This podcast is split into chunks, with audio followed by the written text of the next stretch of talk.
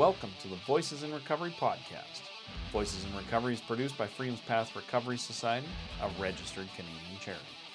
If you enjoy the podcast, please consider a donation at www.freedomspathrecoverysociety.ca.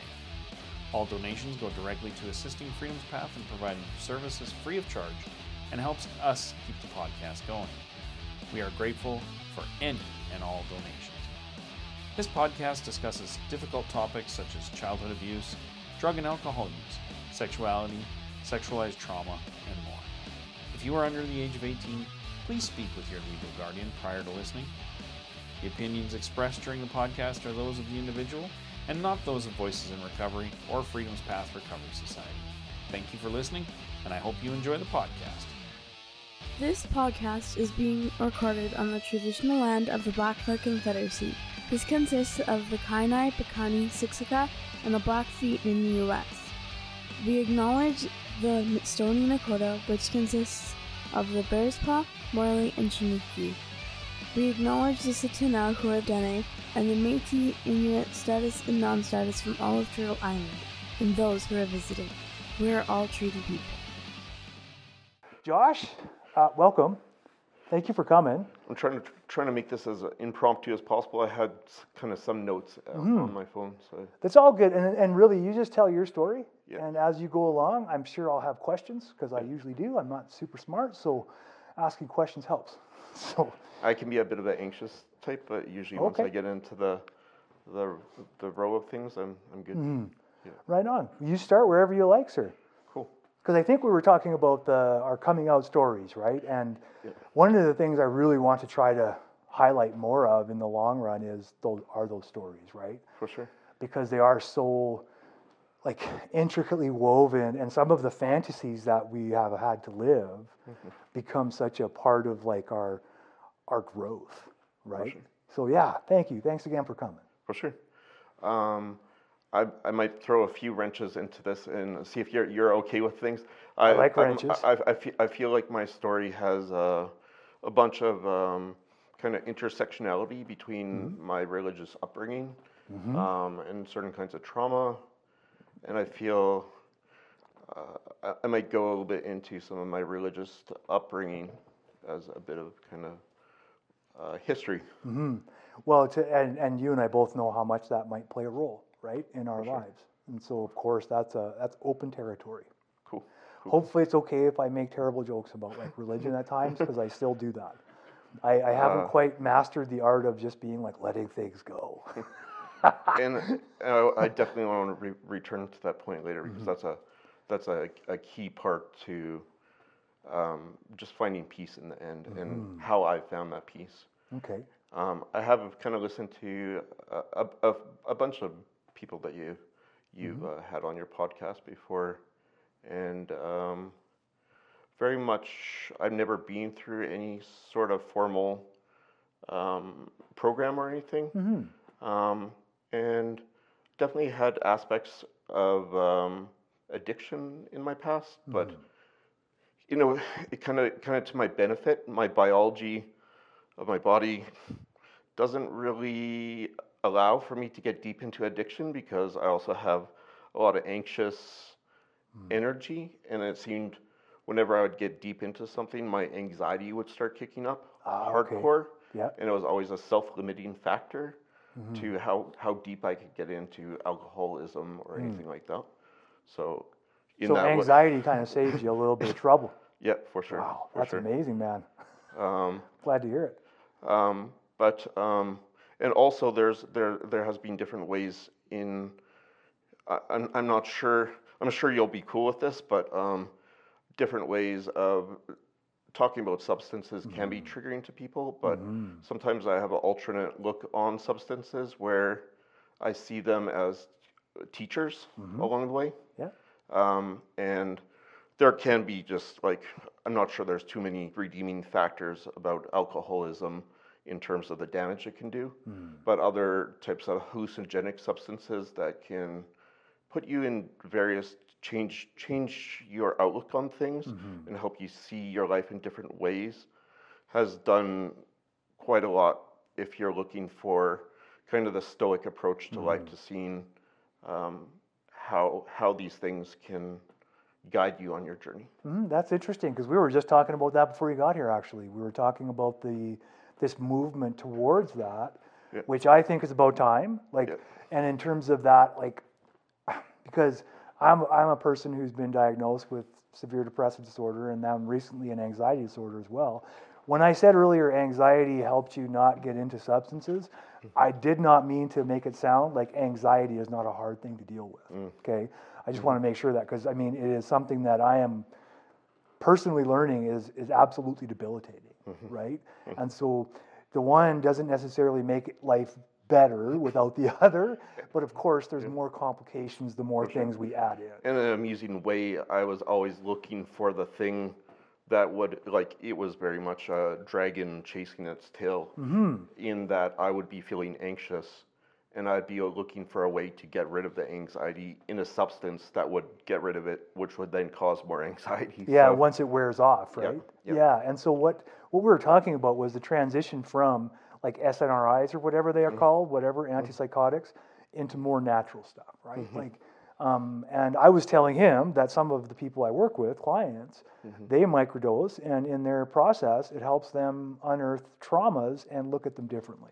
That's just one thing that I've noticed, right? for sure. Um, so yeah, please carry on. I just wanted to, I wanted you to know that's totally okay. Everything is on limits. Cool. Cool. Yeah, cool. I mean, unless you start bashing people, then it might be hard, but I don't get that impression. So. Yep, yep. No worries there. Um, uh, just a, a preface to this as well is um, kind of like um, I always used to uh, compare my trauma to other people in a way that I very much saw my trauma as being less than. Like even listening to some of the podcasts that you've done with s- people, just like unimaginable levels of shit that they've had to deal with.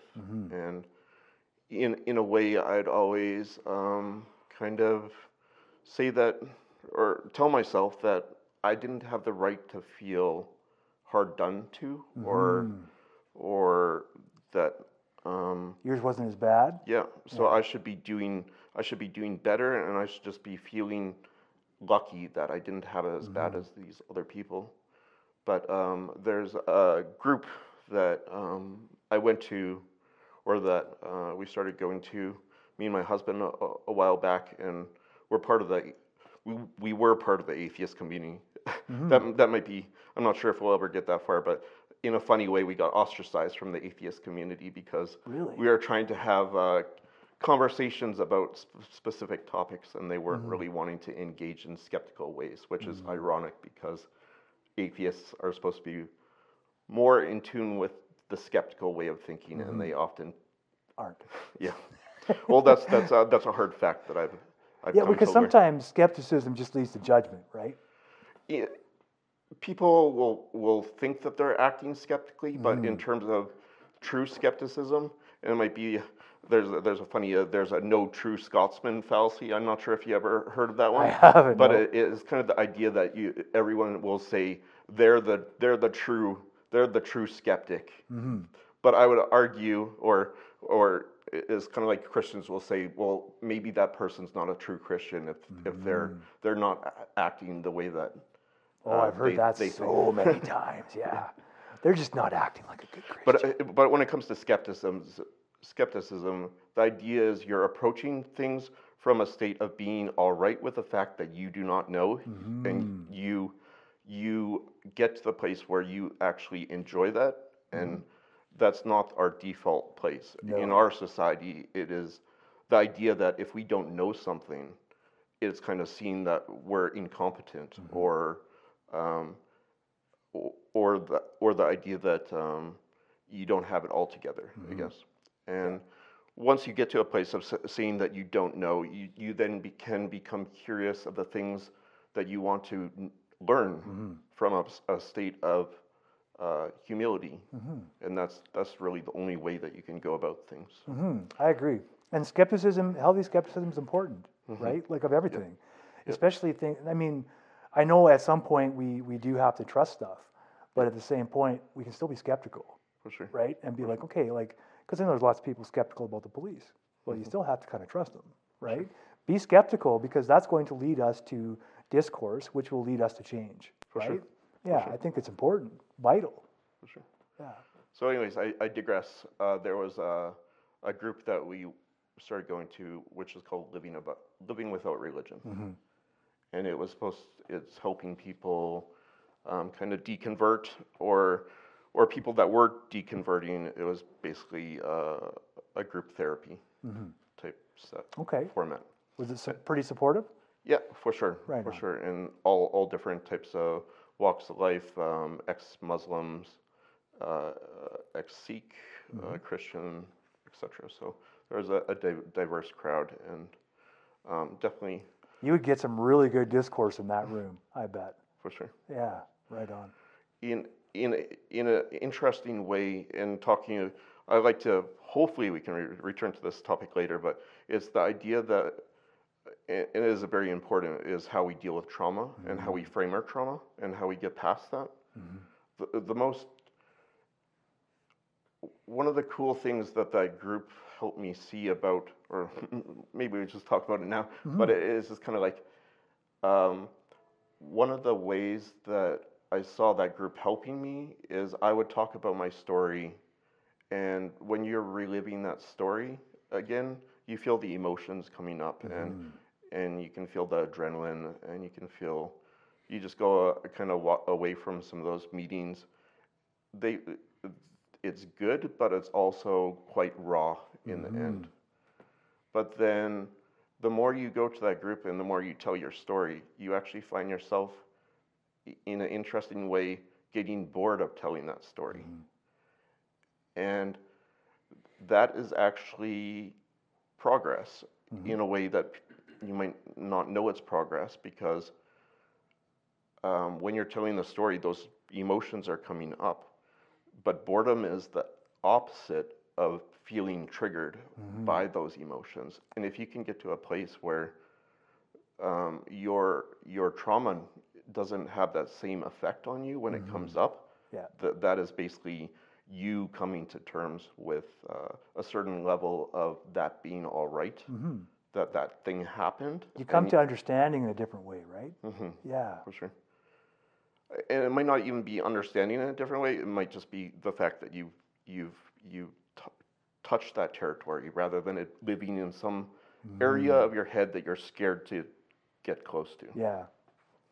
Um, but what I'd find in that group is people would um, they would get to these topics, and I'm a I'm a bit of, of an informal Buddhist student these days, and um, I've embraced a, a, a bit of theory and done a, sh- a fair share of meditation and stuff like that. But one of their ideas in Bu- Buddhist thought is this idea of ringing the bell. And ringing the bell is when one of those triggering events comes up. Ringing the bell is feeling that that situation over again and thinking about all the different ways that you get to feel like you are violated in that moment. And um, it triggers a type of rage in you that that thing happened. And when you ring the bell, you are reliving that and getting angry over it again. And it's the idea that in any given moment when something happens, um, it can be we're actually only able to stay mad for a moment. Say say you just got an argument with somebody, and then um, afterwards you go away and you start ruminating about that thing. You're I to never do that. never happens to me.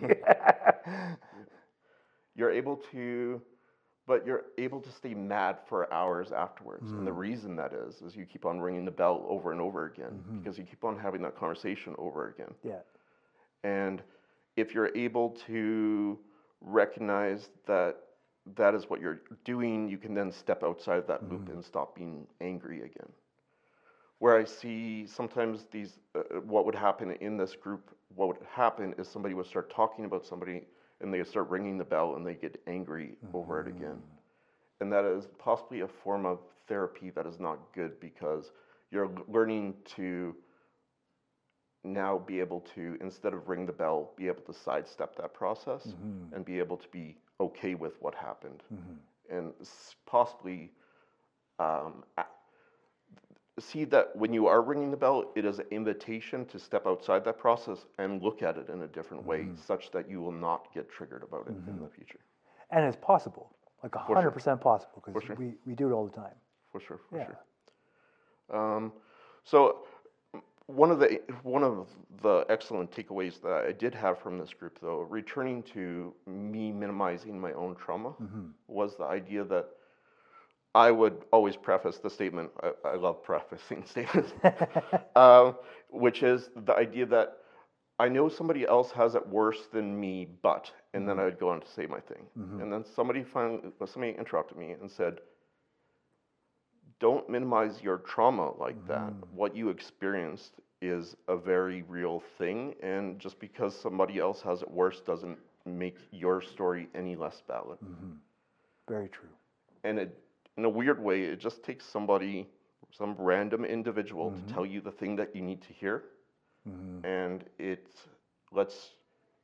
I no, I no longer do that, and uh, I'm very much know that my story counts and and kind of being able to embody that in a way that um, I can move forward. Right on, because it does count. for sure, for sure. Um, so in a way, being here is as much for me as it is for possibly my story might resonate with other mm-hmm. people. It's it's knowing, getting to speak speak about these things is is very much therapy for all of us mm-hmm. together to be I able agree. to I agree. I've definitely felt like it's therapy all these years for sure. for me, Yeah. selfishly, and for Darcy. Darcy finally gets the free therapy he's always needed. Yeah, for sure. So I'll, take a just a, a brief detour again to my, my religious upbringing. I was um, raised in a Pentecostal Christian family. Um, not sure how familiar you are with the Pentecostals. I get them all mixed up together because they all seem like a hot, like a porridge to me. so yeah, my ignorance is obvious. Yep. Yeah. and and for the listeners. Um, so Pentecostals are kind of seen as some of the more out there, crazy, crazy, crazy types, maybe.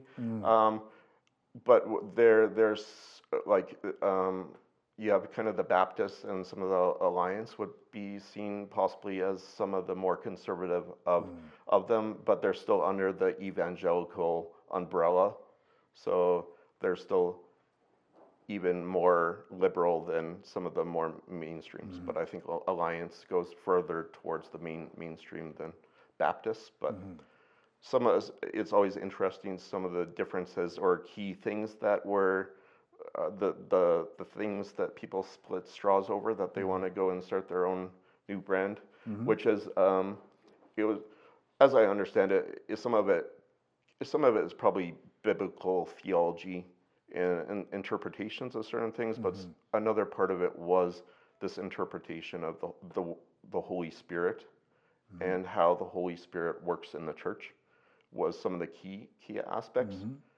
Um, and in, in Pentecostalism, there is the belief that um, the Holy Spirit uh, anoints those who believe with um, spiritual gifts. And those spiritual gifts will um, be in the form of uh, speaking in tongues, uh, prophecy, um, healing, and I was uh, amused by this one snake snake charming. Oh my God, snake charmers. I, I've never seen it, and it might not be entirely within North American culture, but uh, it is that is a, a, a great one. That's a gooder. Um, Sorry, sorry to any snake charmers out there. my bad. so, in my church, God, or just in the culture of growing up, God is always portrayed as being very interactive and and be, not being a God that is like gone away for two thousand years, and uh, we have to go through the priest to be able to access him, is very uh, the opposite. Where um, after the usual format of the service, service would be kind of do pr- uh, singing time, bit of introductions, sermon, and then afterwards would be kind of at the altar, a prayer and worship sessions. And then at these prayer and worship sessions would be the time that people shit was start getting crazy, mm-hmm. which would be everyone would start feeding off of each other's emotional energy around that mm-hmm. time.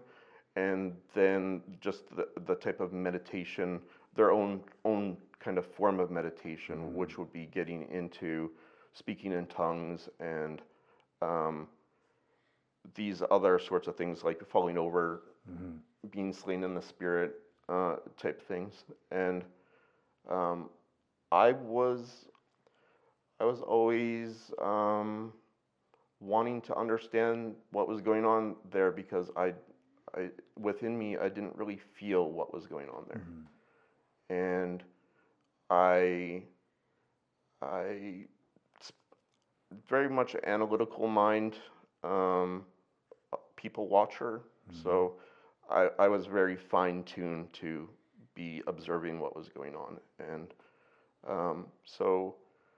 Um, a, a, a funny version of this, though, is I remember in one of these sessions being with, I think my mom was nearby, and um, somebody would just start speaking quite loudly over top of everyone else. And it would be words that were, it was not speaking in tongues, it was very much uh, some, it was English of sorts. Um, but what they were saying kind of made sense, but didn't make sense. And I asked my mom, like, what is going on here? And she described that this person had the gift of prophecy and was speaking prophetic things in that Scary moment. shit, man. How old were you? Uh, kind of 10, 11 ish, probably. That kind of stuff is scary to me still, let alone mm-hmm. then. Yeah. in I'm, I'm not sure if I had this at that moment or those thoughts around that moment, but I'm uh, of the idea like, holy shit, God is speaking through this person. Mm-hmm. We should be recording down what God is saying through this mm-hmm. person because this is probably something that we should be paying attention to. But the amusing, the amusing thing is, Yeah. Nobody was doing that mm-hmm. and it more so just added to the ambience of the room of mm. So much of the ritual does that, right? Mm-hmm. Like, is creates that emotional entanglement for people to get like switched on to the same thing, right? for sure Yeah. For sure. Very purposeful. but very much that thing watching the disconnect between what people are saying this is about mm-hmm. and then seeing that that's not actually what it's about. Analytical mind of josh is being like something's not connecting the dots here. Yeah. um, and then would cue on to me wanting to experience this slain in the spirit experience because you can see people falling over and feeling looking quite blissful. Um, and it kind of I see this now as my my journey to trying to um, validate what is going on here. If I tell my story to somebody else that, that, that that's not a Pentecostal, they'll say finding the way to find God is not through that process; it's through some other thing. But it just happened to be in the context of the the kind of um, culture that I was in. That that was what what was most prominent at that time. So that was my strategy of kind of figuring out, uh, or, validating these beliefs that I've been told my entire life are true. So I kind of went through this this journey of trying to do all the things that I was supposed to be doing to make sure I was right with God, so God would show Himself to me. And in, in terms of uh, kind of like biblical or uh, scripture is is kind of like the idea that um, God will just ask God to show Himself to you, and he will show himself to you. So it was pretty straightforward. And I didn't think that there was anything that was wrong with me that he would not be doing this thing. So it always was a bit weird that things weren't really um, making sense or, or it, it, it wasn't very forthcoming. And then um, it would get to the point where I would be praying around the altar, and it's the idea that I, I would have people surrounding themselves with their hands on me, and I would be in this moment, and there's a weird. I'm never. I'm always so self-aware of what is going on in that moment that I would be thinking about the interestingness of everyone with their hands around me, and I would not be in the state of mind to be like conducive to be having a religious experience Mm-hmm. and um, I didn't know how to get out of that, and I don't think that that is any fault of m- myself. No, I think it's probably that that uh, socialization to that, right? Where you think it's normal. hmm Mm-hmm. For sure. Um, and then kind of move on to Bible camp, Mm-hmm. And there, there's always interesting that there's different degrees of, like, the um, Pentecostals would would say God's available, and you just go need to go to the altar to find him. But it is always interesting, depending on where you go, is very situational dependent. That is kind of like you introduce a little bit of uh, sleep deprivation and um, just more people, and then all of a sudden the Holy Spirit just becomes a whole lot more powerful. All of a sudden, just because that the situation changes, Yeah. which is also amusing because God should be the same regardless of any setting that you're in if this is what's going on. Mm-hmm. Yeah, fair. But there was kind of a, a, a breaking point where I was at this Bible camp, and there there was some people from my church there, and I just remember them th- all there and praying for me, and in that moment, there was kind of an expectation that I would fall over and do the thing, and I, I eventually did fall over, but it was more so just. Uh, uh, it's a bit fuzzy, but it was kind of like I'm pretty sure I just did that to get everyone off off me because I was the center of this what was going on there. Well, I can relate to that. I know there's lots of stuff that I did as a kid in Sunday school and church just to get people to leave me alone. Yeah, s- still do it. Um, so, and then I remember going away from that as just the absurdity of the moment. It wasn't one of peace, and it wasn't one of I now see things clearly. Um, and I I never thought that there was anything wrong with me. I, I know God would not create me as an individual that happened to be um, not somehow created in such a way that I wouldn't be able to receive this experience if this is what is required for me to understand what God is. Why would mm-hmm. God create somebody who is not capable mm-hmm. of having that experience to understand who He is? Mm-hmm. So it just kind of adds or contributes on to this idea that um, possibly the things that people are telling me are not true. And it would kind of cue on to my phase of starting to ask questions. And uh, I'm unfortunately somebody who processes everything by talking to people. And um, those questions are not exactly welcome uh, when they start questioning the very foundation, foundational beliefs of people that have lived this their entire lives, such as my mom and or parents and other Christians. So, and then it would be a bit of a a journey out of it, where um, being able to get my own independence from that was a bit of a struggle, and either lucky or unlucky. I had the type of parents that did not kick me out of the house when I came out to them as atheist. And this would be around the age of 15. Um, but I remember my mom kind of breaking down, crying when I told her that I was an atheist, mm-hmm. and she she very much was saying kind of where did I go wrong, where where mm-hmm. did I fail as a parent, and that that was just wow. so much pressure, hey? Eh? Yeah. yeah. man. Mm-hmm. Um,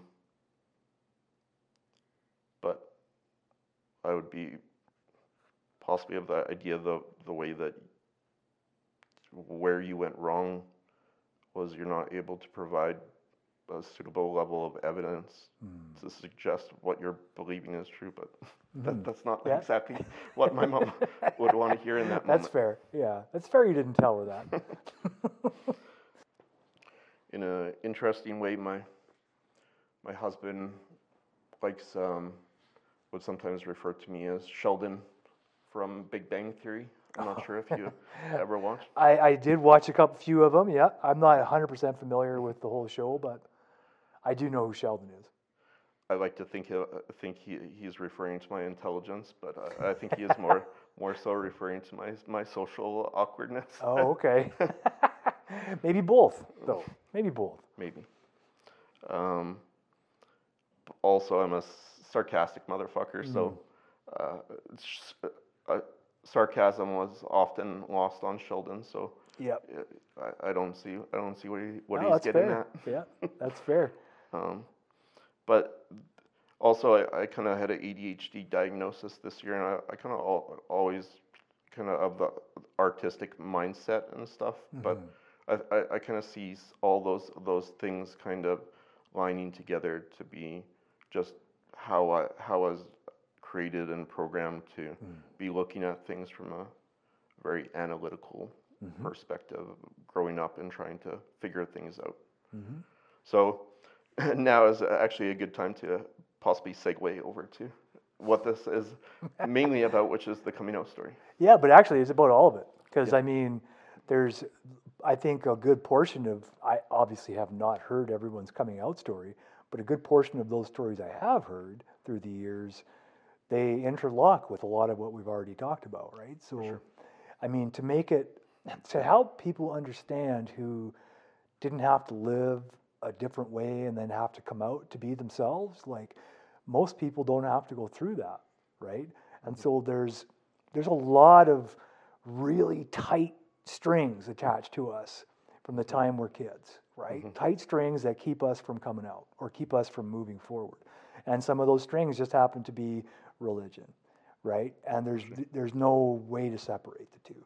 Does that mean that every person who is gay or LGBTQ or whatever um, ha- comes from religious like pain? No, not at all. Because thankfully, thankfully, not every child had to experience it that way. Did they experience their own kind of pain from other places? Absolutely, right? sure. And definitely uh, substance abuse and trauma is is the unfortunate triangle in there. Hmm, It seems to be a part of it for sure. Yep. Yep. Um, so the, I, I think the the very beginning of my my understanding of sexual identity kind of starts in in junior high, and that's very much around the ages when kind of classmates are starting to be attracted to other classmates and start going to parties with girls and uh, playing fun things like bottle games and stuff like that. Um, and um, I, I, I, I remember uh, there, there was a, a fun time. One of my best friends kind of um, had rather large porn collection, and uh, had had a birthday party, and we were over at his place, and it just got to the place where, or somehow we got into this game of just like sitting down certain individuals in front of the computer, and it got to be like a kind of gay straight test where mm. you'd be going through these pictures and then mm-hmm. judging people's reactions based on it. Oh wow, okay. And in a, in a, in a funny way, I just when pe people put me on the spot about anything, I just smile anyways and kind of mm-hmm. giggle like a girl anyways. So I'm not, I'm not sure if that was the correct response at the time, but I, I don't think they they judged me one way or another at that mm. time. But it was just kind of like there was a certain time where I recognized that there was something different from me from my mm. other friends. And there are just little little tidbits along the way of things like that that I, mm-hmm. can, I can recognize were kind of the foundational parts of recognizing that things are not quite quite right and some of the I, I talk about some of the religious things of me being in a, in an atmosphere of recognizing that there's something different about me that makes me different uh, from the people around me. And there's a very strong parallel to my religious um, uh, kind of um, realizations and my my uh, acceptance of myself of being gay realizations of recognizing that there are there is something uh, different about me and I, I need to go through this journey of figuring out what exactly that is. Mm-hmm. Um, and there's also the idea of people not understanding as well what is going on. And then, n- to my own detriment, in the religious frame, I held no punches along the way, and I very much spoke what I was thinking about and questioning about those things.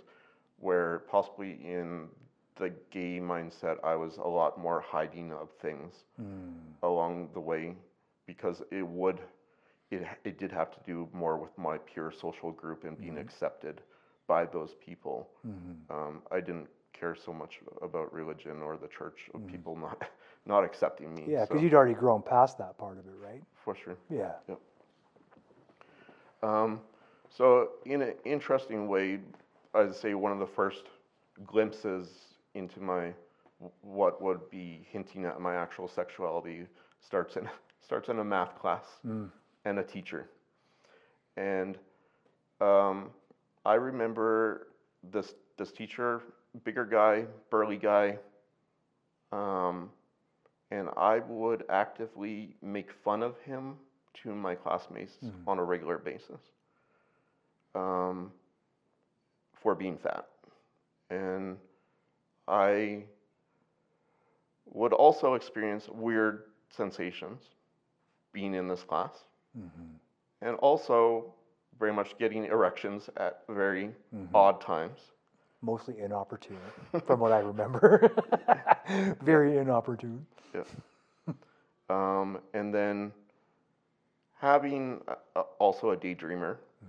So very much imagining all the different ways of having BDSM type scenes with this teacher, humiliating him in sexual ways.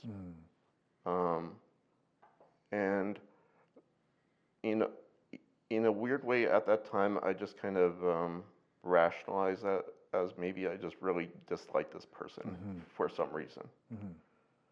Um, but then, in some ways, I'd go away from that situation as well, thinking that maybe I'm some type of Dexter type individual that is like extremely fucked up and just wants to do things to people and really not understanding what's going on with that, that situation. Um, and then this would be right around the time of i- internet, internet um, dial-up coming into. And I- I'm a bit of a computer savvy individual, so Okay. um, before even before the the age of kind of websites, there were these things called news groups. And news groups is basically like a, a, for, a forum type format where you can post picture or post post messages, download messages, and and share images and stuff like that. Um, and I had a news group uh, reader that would um, it was kind of like a way where you could just pull down all the images from a specific type of news group. And there, there would be news groups for every single interest under the sun. You could have a knitting, a knitting news group if you, and be part of part of that. If Right you want. on. Um, The early internet. Yep, yep, for sure.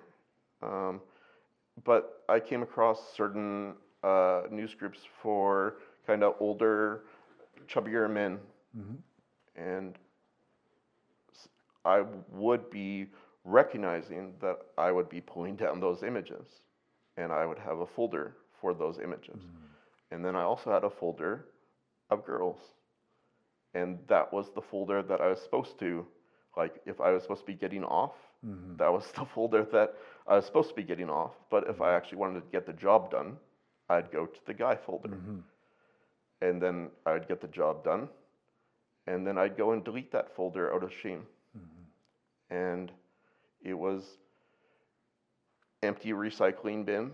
Not going to do do do that again, and just kind of like go away from it and, and feel a little bit gross mm-hmm. about yourself. And then sometimes repeat that same process the same day. Mm-hmm. Uh, in a interesting way, thankfully, I had the process automated, so I could I could repeat that process um, uh, at regular intervals without too much effort. Um, What a heavy weight to carry just to get off, eh? Like what a lot of pain to go through.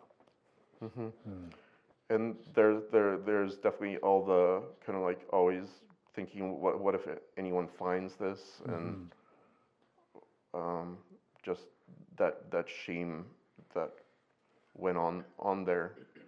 Um, and and yeah so that was that was kind of the the intro into recognizing that there was sexual interest there besides the math teacher.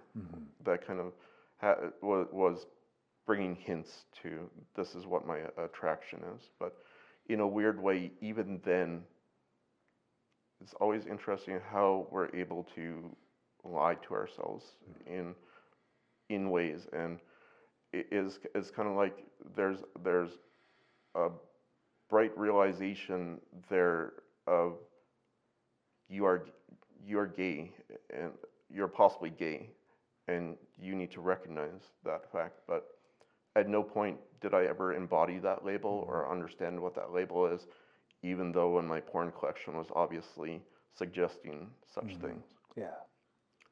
um, so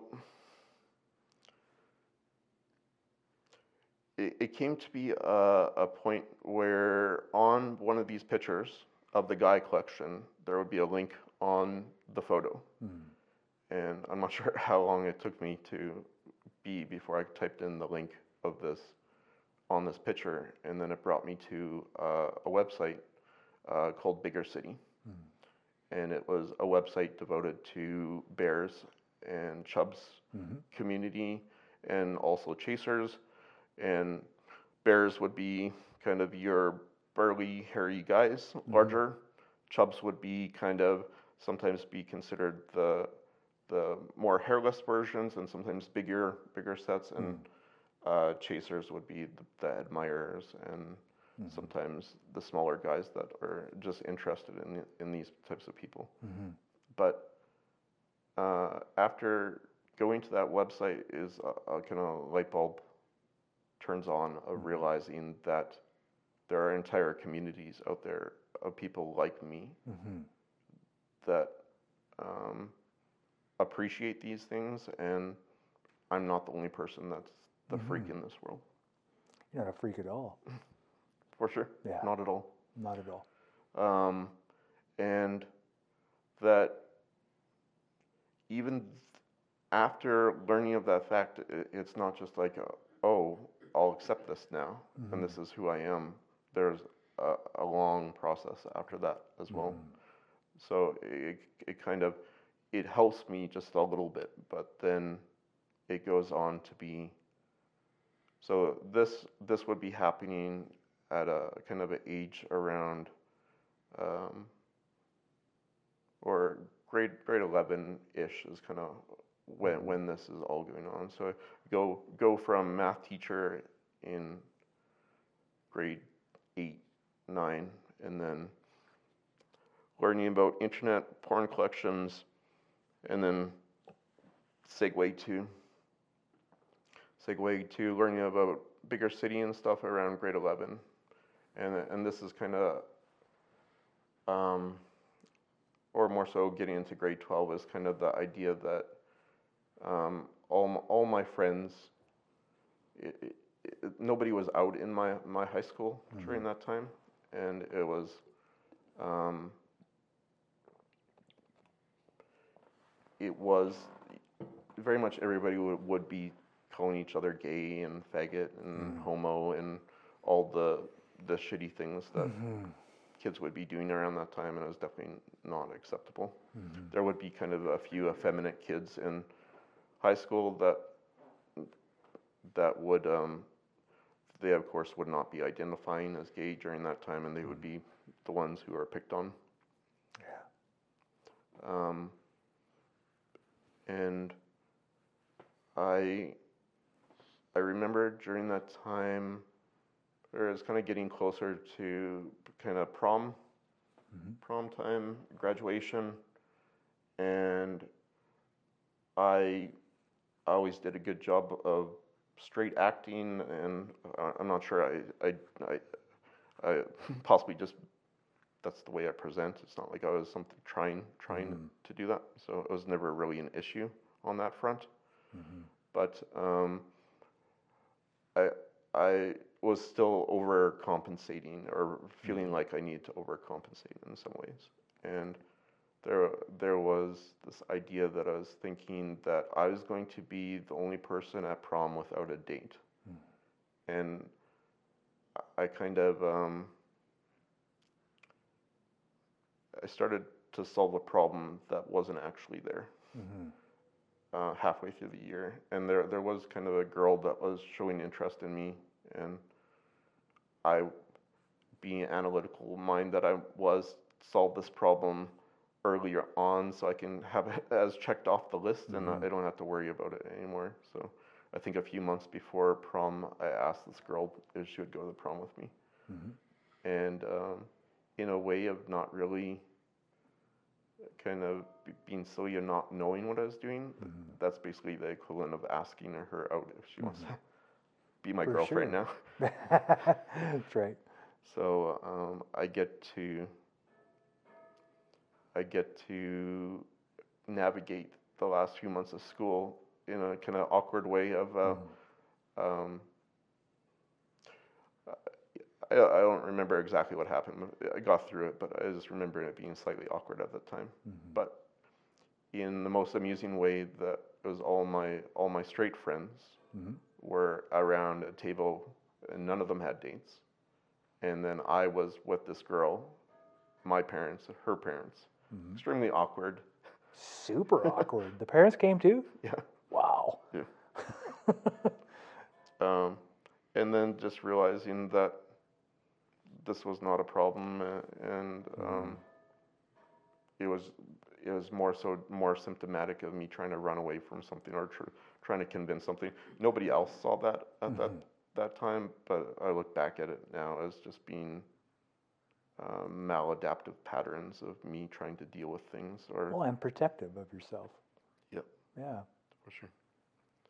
Um, so then, it kind of, um, I was always, in an interesting way, I was kind of always the odd kid out, and I didn't have problems being that person.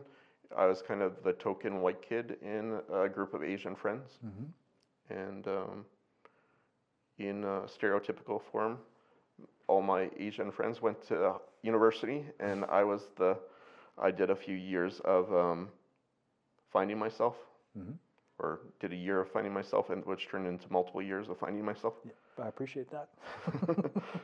takes what it takes to find yourself. for sure. Um, and then,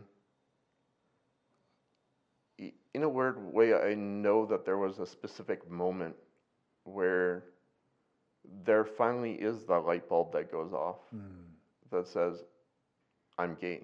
And like all these things are pointing to it. And the, it seems like after that moment forward, um, I'm just able to embody that thing once you, you finally accept, you say that to yourself for the first time.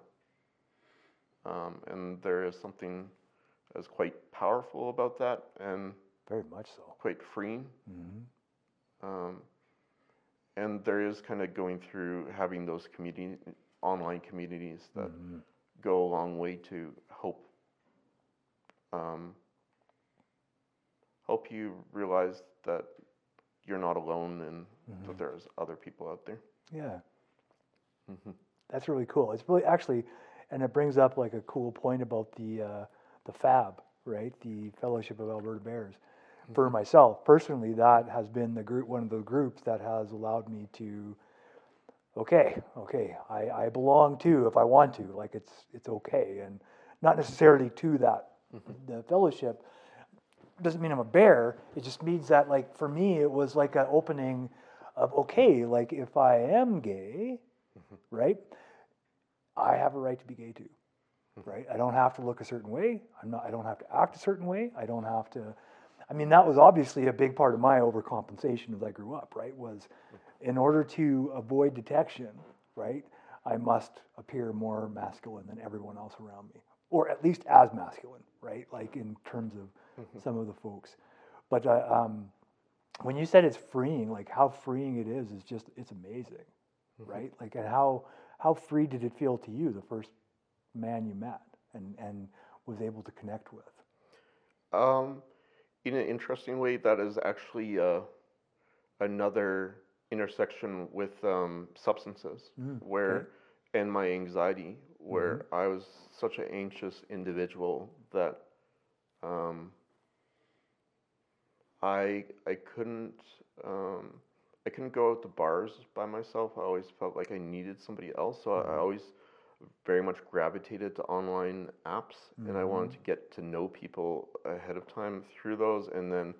Um, but even that was that, that was even after so the, the, the r- relating it back to the actual uh, church situation growing up there there was kind of like the little clique in church of kind of the outcasts that were not the not the really uh, really close to God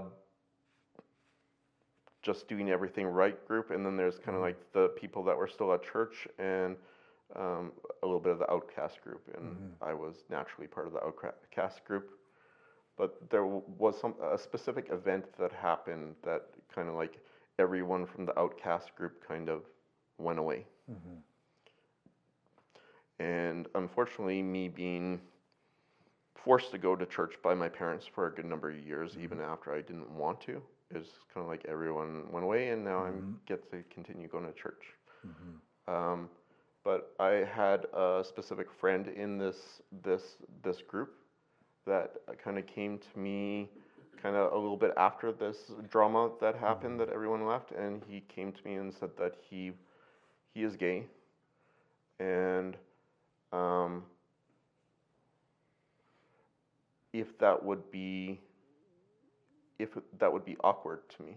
Mm-hmm. And that was definitely at a point where i didn't accept myself at the time. It might be mm-hmm. a point where i was kind of processing things but i, I remember telling him at that time it would be awkward. Mm-hmm. And um, we have since patched things up and it's, it's fine but I, I, I still kick myself for saying that at that time because it was a pretty douche douchebag thing to say at that time. And it was more so sp- spe- spoke to my own insecurities Yeah. than anything else Yeah, that's what I was going to say. It's just it's one of those things. It's like that's again self protection, right? It's like no, I can't face this right now. Like I, and and that's understandable considering, right, the circumstances. Um, but it would go on to be enter kind of year 2000 ish around that time, and rave days, uh, MDMA entering the scene, um, and uh, I was going through a lot of period of depression and anxiety, anxiety during that time, of uh, after um, exiting high school and just that it was a, a, a lot of a lot of darkness during that time and I would be going through different merry-go-rounds of trying to find the right antidepressant to be dealing with that. Um, and there's something to be said about having a support group around. And um, I might be pre predisposed to having certain kind of depression but at the same time there's something to be said about the lack of support that I had overall from my, my family. And um, I'll eventually get to talking about coming out to my friends, but it was it was even even then there's there's periods even though they're mostly good it's, it's not it's not my group. Like it's mm-hmm. not it's not like fellowship of a bear, bear like bear group where that mm. everyone's like you. It's very much you're you're still on your own and nobody mm-hmm. knows what's going on. Yeah.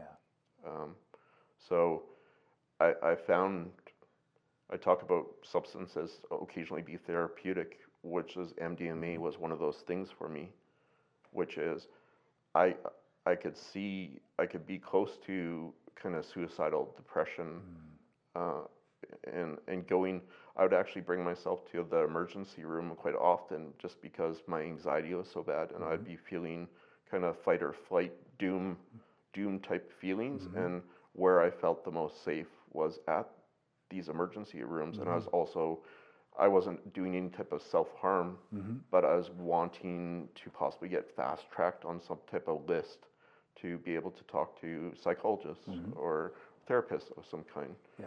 And it would always be like, oh, yeah, you can wait six months to talk to somebody.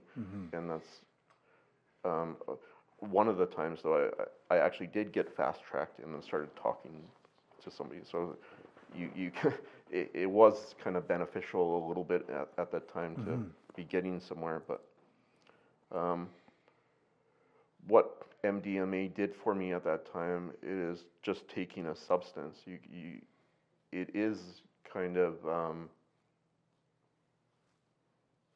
being able to reframe things to see that the way that you're feeling in that moment is very momentary. It is mm-hmm. very situational to where it is right now. Mm-hmm.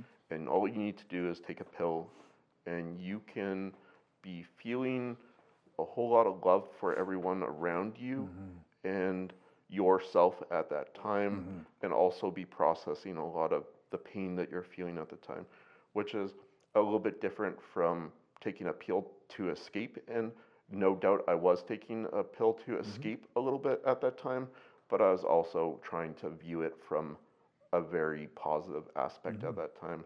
And I never saw any type of uh, living a life of just downing ecstasy every day to make myself feel better, which is thankfully it didn't turn into that kind of addiction at that time.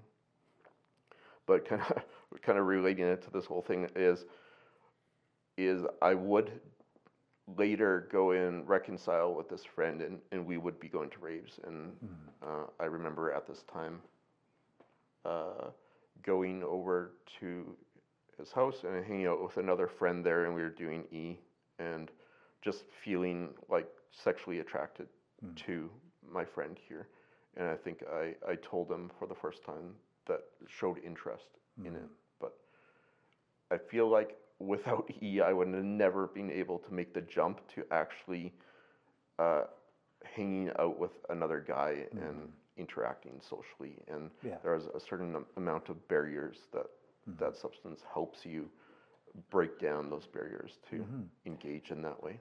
Yeah, for sure. And there's there's evidence to it too. There's evidence to back it up. There's also evidence, obviously, that some of these chemicals are harmful to people as soon as they take them, right? Like, but again, I I have this like discussion with colleagues all the time, other social workers, and it's like, well, does everything have to be safe?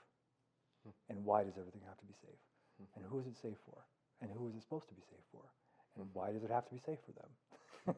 like there's lots of questions about that. And and obviously we've got to a point where we may not have done the demonizing of these drugs, like you and I, mm-hmm. um, but they've been demonized so long mm-hmm. that there are some people that will literally die on that hill, right? Mm. That these these like cannabis, we'll use cannabis for because for uh, for my money, that's got to be the longest running like joke mm. that cannabis is only criminals. And you know what i mean? Like mm-hmm. that's got to be the longest running joke that nobody is taking any shit for telling that joke and getting the whole goddamn planet to believe in it right? Like For sure. so again I, I mean between you and me obviously there's no issue right? I used to uh, work for a company called Weedmaps, and um, it was I was actually part of a team that looked for, after millions of dollars of infrastructure for the company. Um, uh, just in terms of like our server bills, we were spending upwards of around 100, 200,000 dollars a month just on servers for, mm-hmm. for things. And it was a team of nine people looking after that things.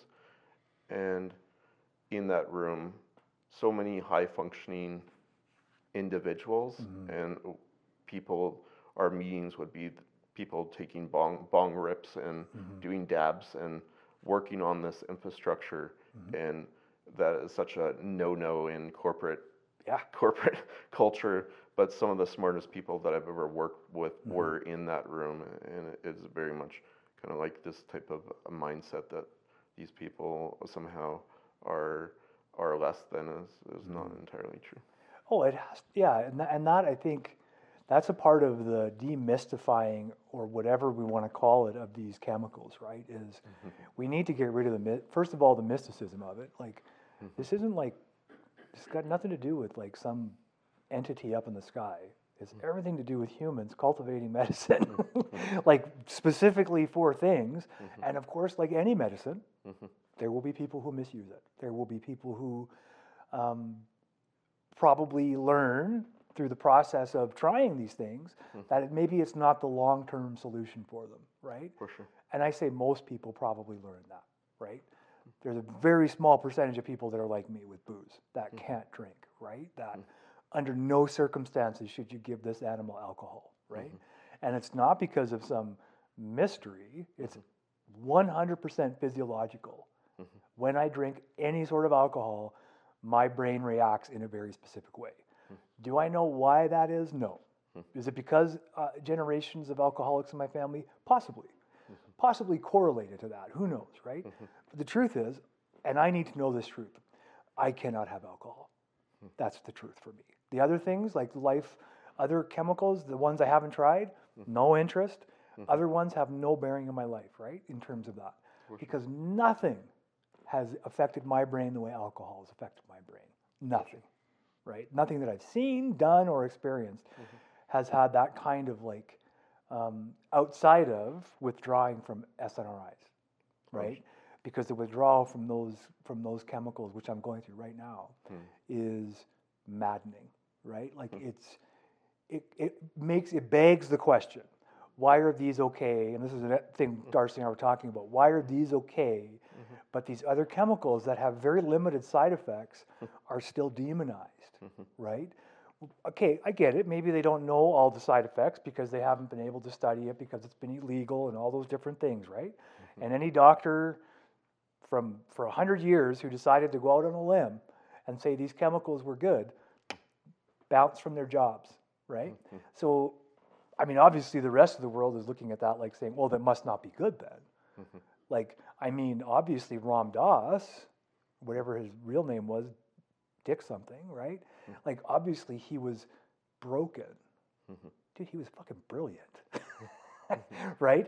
But because Harvard kicked him out, obviously Harvard's the pillar of education and morality, right? Mm-hmm. We all know that's horseshit. For sure. I don't understand why this this like lie still kind of perpetuates itself, mm-hmm. and and not just in like society, but in like recovery circles specifically, right? Mm-hmm. Where there's recovery people that I know that still believe in the science of 100 years ago and they, they really haven't like done a whole lot of growth right in terms of that.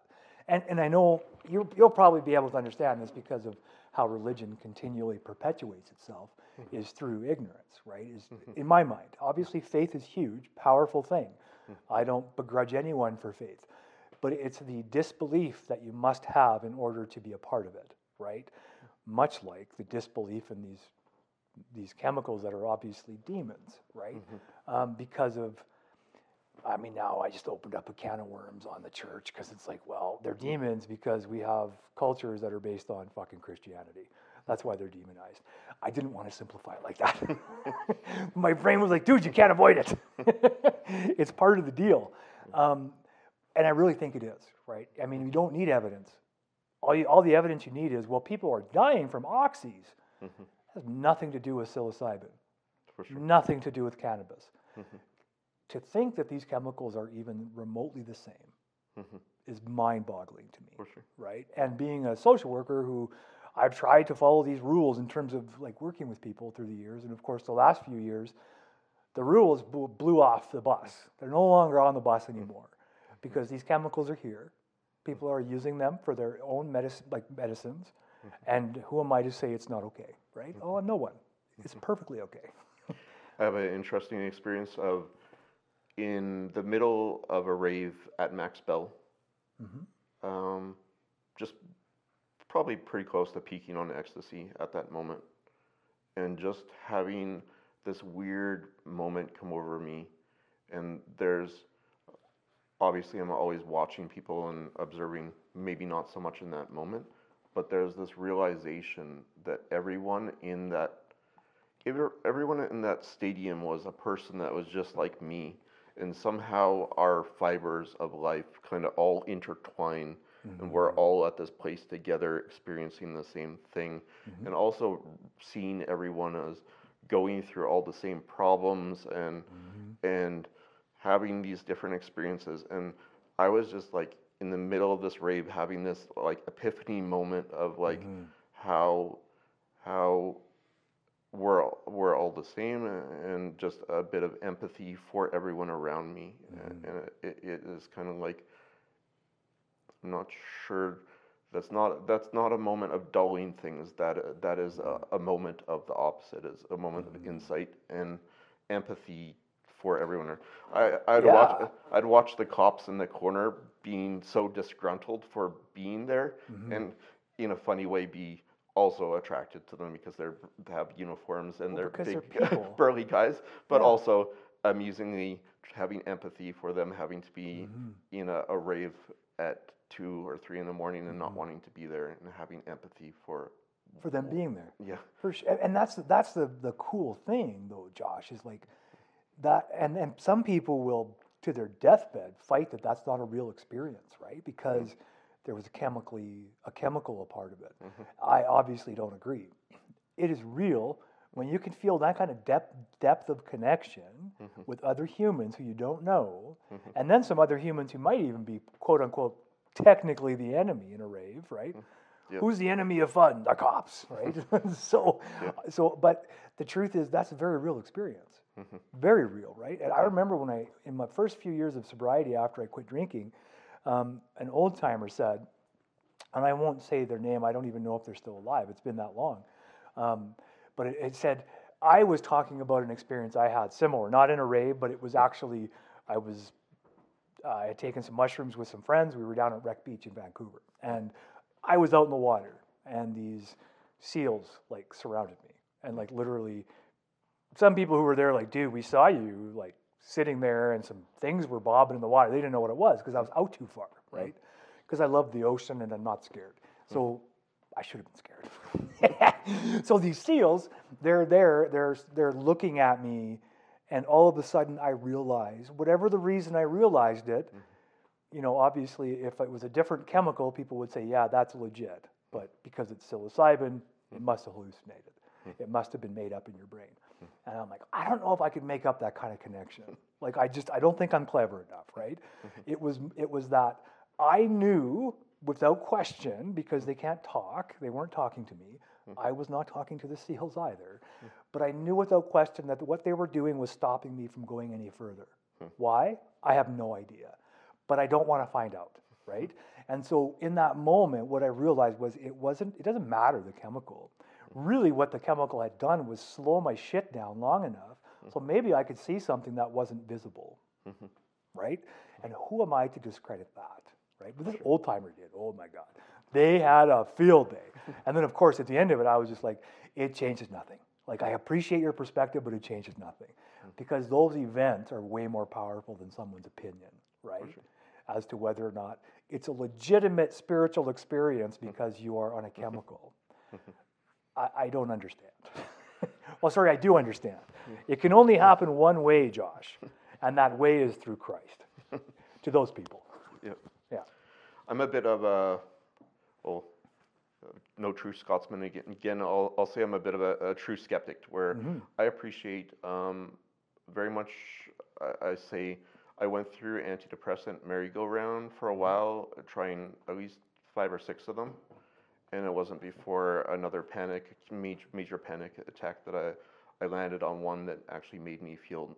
I still felt normal, not mm-hmm. robotic, but it, it just felt like it was turning down the volume a whole lot, mm-hmm. and it was uh, definitely lifesaver at that time. Mm-hmm. Of um, course.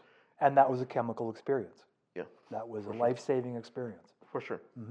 and I'm still on that antidepressant to this day, and I find it helpful. And I've also tried to go off it many times, and also very scary to be trying to do that because things come rushing in, Oh, and it's I'm not, terrifying. su- not sure there's there's any safe or or soft road off that. There's no easy way. Mm-hmm. There's an easier way, and the mm-hmm. easier way is to do it with a doctor, like mm. and wean off with your doctor, mm. right? And I'm finding that out this time because as I'm changing my med, mm. like the weaning process is a nightmare, right? If I didn't have my doctor to talk to and who mm-hmm. had kind of prepared me mm-hmm. for the weaning because I haven't been in the withdrawals in years, right? Mm-hmm. Like, so he was preparing me saying, just because you're going to feel a certain way doesn't mean that's you. What mm. that means is, so I had to go back like a baby, right? And just, like, okay, tell me this because I need to know this mm. because it's not a street drug mm. where I know exactly what to expect from a street drug. Whereas with these things, there's just so much wrapped up in them, right? Like where it feels awful to have them leaving. So of course you start feeling like you need it For sure. but you need something. I need something, I should say, not you, but I, I need something for sure because I just have no control over how, chemicals, balancing, and all that kind of stuff. I, I don't believe that's a moral anything, For sure. right? Like, and, um, anyway, I'm getting off on a tangent. So let's go back to you. I, I was thinking, uh, uh, I w- wanted to jump back into the coming out, and I, I think there's a kind of a cool, possibly a cool way to bring this all together, which is, so, there, uh, just jumping back to kind of once accepting myself as gay and then starting to come out out to people. You know, I, in a weird way, I've always say very much blessing from God, or uh, as as uh, ironically uh, uh, not meaning that as possible. Um, I love it. um, I always had this um, guiding influence that I have. I feel like I have a good head on my shoulder. That I was always knew what the right thing to be doing was, even though everybody would t- be telling me not be telling me that thing. I wouldn't have any influences telling me that's the thing I need to be doing. But once I accepted that I was gay, I knew the proper thing was to go and start telling people, um, n- no matter how hard it was. yeah, Um, and that's hard. Yep, for sure. Um, and it started off with my parents, and my mom's reaction was uh, year, yearly similar to coming out as atheist to her. Um, and she she was trying to figure out what she did wrong in that moment. Uh, Zero semblance of like, acceptance or or like that's okay or whatever. Well, she processed it how she was taught, right? For sure. Yeah. Yep. Um, and of course, went and started ordering all the books from Amazon on how to turn your gay on straight. Oh man, the Genesis program. Goddamn awful shit. Uh, I think, uh, or Ex- Exodus, or was there another one called Genesis? Or Yeah, there was Genesis. There was, um, I can't remember. It was Genesis was recent. I actually heard about it. They tried to rename it um, from conversion therapy, right? Mhm. And then they got caught because it was the same principles. Yep. Yeah. And they had some presidents that were coming out later to say that they're gay and apologized of what they're doing. And then they had active presidents that were saying that we're not going to actively be seeking people out, but if they come to us, we'll accept it or keep support people. And um, my mom happened to uh, actively, s- or it happened to be coming across this guy named Richard Cohen, hmm and I'm not sure if you ever watched um, Jon Stewart uh, Daily Show. Occasionally, before. yeah. But Really they- funny guy. Th- They used to do this segment called Gay Watch, Mm. and they they interviewed this this guy on, on it, and his methods were um, kind of um, male to male bonding in a non sexual way was supposed to be part a part of therapy. Um, taking like a, a racket or a bat and beating a cushion, and while screaming at the cushion, "Dad, why did you do this to me?" or something like that, to be getting out uh, anger or frustration or uh, to your your parents. Of course, it was kind of the stereotype idea that you have an overbearing mom and a and a father that is absent was another part of his theory, and that there's no such thing as uh, fulfilling relationships with with uh, same sex, and it was always uh, you're not able to have a fulfilling relationship, and it was always a sexual thing, and you would always be doomed to pain uh, because you'd be chasing after a sexual ful- ful- fulfillment, but you'd never have a rewarding relationship. Interesting, they like to put the pain on that side of things as opposed to the pain they cause with their bullshit. Interesting. Yep. Interesting. Sorry, please. Um, so that was where my mom went, and then I told told my dad, and I remember I could never. I'm not. Uh, I'm not good at doing this impression. I never try, but he tried to do the most em- effeminate guy impression at the time that I told him, and he said, "Is this what? Is that what you are?" And I told my dad, "Please never do that ever again." my that was the most fucking awkward thing. I Oh, um, I might have punched my dad if he did that, actually. I, not a physical person, but uh, I, I'm a sh- little I, I should have uh, possibly. I don't think you should have. I just think that's a, yeah, that's one of those things where it's like, okay, now you're just like trying to get me pissed, right? and it is more so comes from his just like, just like. That's what all all he knows of what gay people are. That's his impression of what he's been taught gay people are. So, uh, you just told me you're gay. So are you this thing that I think it is? Yeah. Which shows how fucking ig- ignorant you are.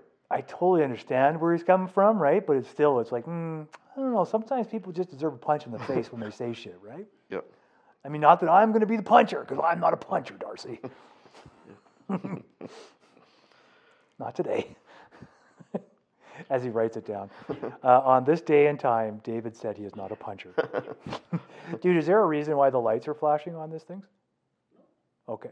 Because all of a sudden I started noticing, and I was like, does that mean we're running out of time? okay, thanks, man.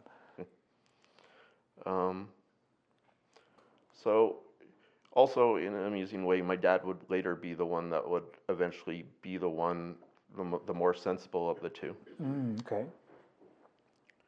Um, but um, kind of just going on to my my my friends for a moment, I started coming out to them, and my, it, my best friend, I told him at the time, and he actually suggested to me that it would probably not be a wise thing to do. And in an amusing way, that was out of everyone I told, that was the only negative reaction I ever ever got in a way Yeah. was him not su- understanding what I needed in that moment or suggesting it would be a good idea. When I finally told everyone, it was a non-issue. Nobody ever uh, defriended me or or ostracized me or made fun of me or anything like that. Um, so, in in that way, it was quite an affirming process, and Right on. and it was it was awesome. Right on. And I, I hope, I'm glad you said that. And I hope that my BFF is listening to this episode, which he probably will, hmm. because he doesn't realize I told him how much of an ally he was because he was the first friend I came out to. Hmm. And his response was, okay, how can I, how can I help? Hmm. What, c- what do you need from me? And I- it was like literally, he still just doesn't understand how big that was, right? But it was like, man, I got to come out to somebody. and I had come out to my parents and, and then, but like that, that just shows you that you can still get through it. It just takes a group of people to support you and to mm-hmm. allow you to just kind of, and I know, I don't think people who haven't been through stuff like this would understand really how important that is. That mm-hmm. just, even just one voice, right? Mm-hmm. That says, you know what? It's okay, right? For sure. I'm glad that you had a pretty good experience by the sound of it, Yep. And outside of your folks. it it was possibly I waited at enough a time where everyone's old enough that mm-hmm. I, didn't try and do that in junior high or high school. Yeah. And it was very much post secondary where, and that might have been just starting to be around the time where gay is it was still many years later that gay was actually like critical mass of a society accepting it to be mm-hmm. kind of a, okay thing to be. But it, yeah, mm-hmm. that might have just lended to why it was more more beneficial at that time or a good good time or it went the way I wanted it to. It was probably exactly when you needed to. yeah. Um, but it kind of went on on from that is w- kind of that's where where some of the I talked about my MDMA experience and my first encounter with a, a guy um, being ironically from my church was was eh, It's ironic, isn't it? All those straight folks. He's sorry. and he um, I I actually did sleepovers with uh, this uh, this guy before during church time. And just another thing when it comes to different glimpses or moments I think we were wrestling one time. Yeah. and there was just like a split m- moment where you just let, let your guard down for a moment and there's some type of connection there. But neither of us kind of like were trying anything but it's just a shared moment for half a second that um, he was a little bit older and, and he probably f- feels now that uh, it, it was unacceptable for him to be doing that and having having a younger person from the church sleeping over at his house was uh, possibly frowned upon or it wasn't frowned upon at that time but uh, thinking back on what happened there i- just an amusing thing that Yeah. that that experience was shared Yeah, no doubt. um, so it, it so this is where I'll um, throw a wrench into everything in terms of just like uh, how much of a shit disturber I am, uh, and the, where the story comes from, uh, or me accepting myself and knowing.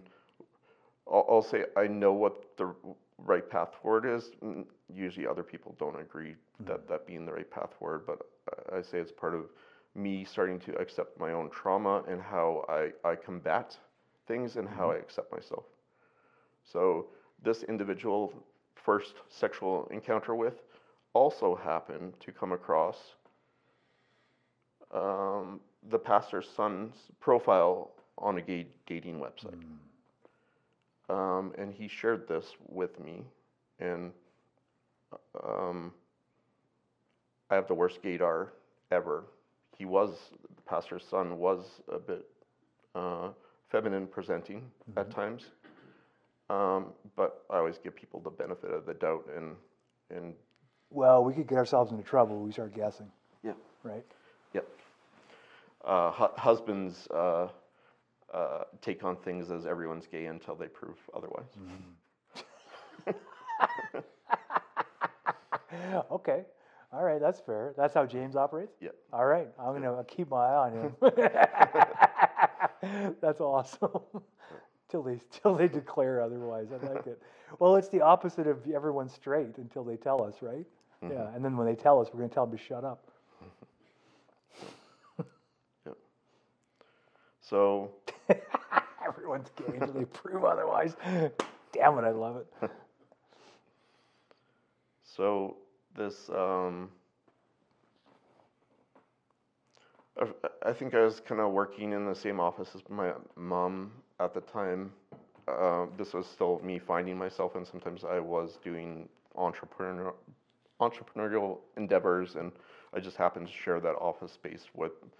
Um, my mom was working for a company that was U.S. based, and they just had a free office in their Calgary office that I would work out of the pastor would sometimes come by to my mom is uh, of course heavily involved in like being bookkeeper for the church and stuff and pastor would come by to talk and stuff. So this was right around the time that i came across this knowledge that the pastor's son was on this dating website a gay website. And i then took this information. Uh, definitely, outing people is not uh, seen as a good thing in the gay community.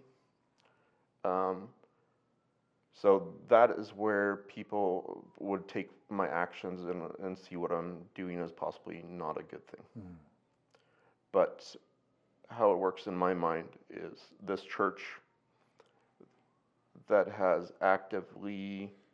So maybe I should preface this with saying so my mom very much trying to she she I was not sent down to a conversion therapy camp.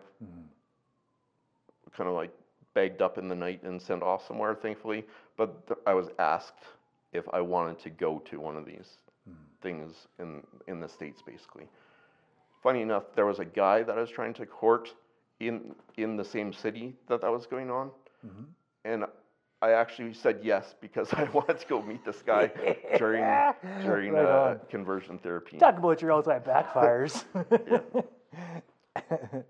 Um, so that's kind of what the church was doing, and very much the pastor was actively involved in, no doubt, filling my mom's head with all sorts of bullshit of what she needed to be doing to Save fi- fix me. Yeah.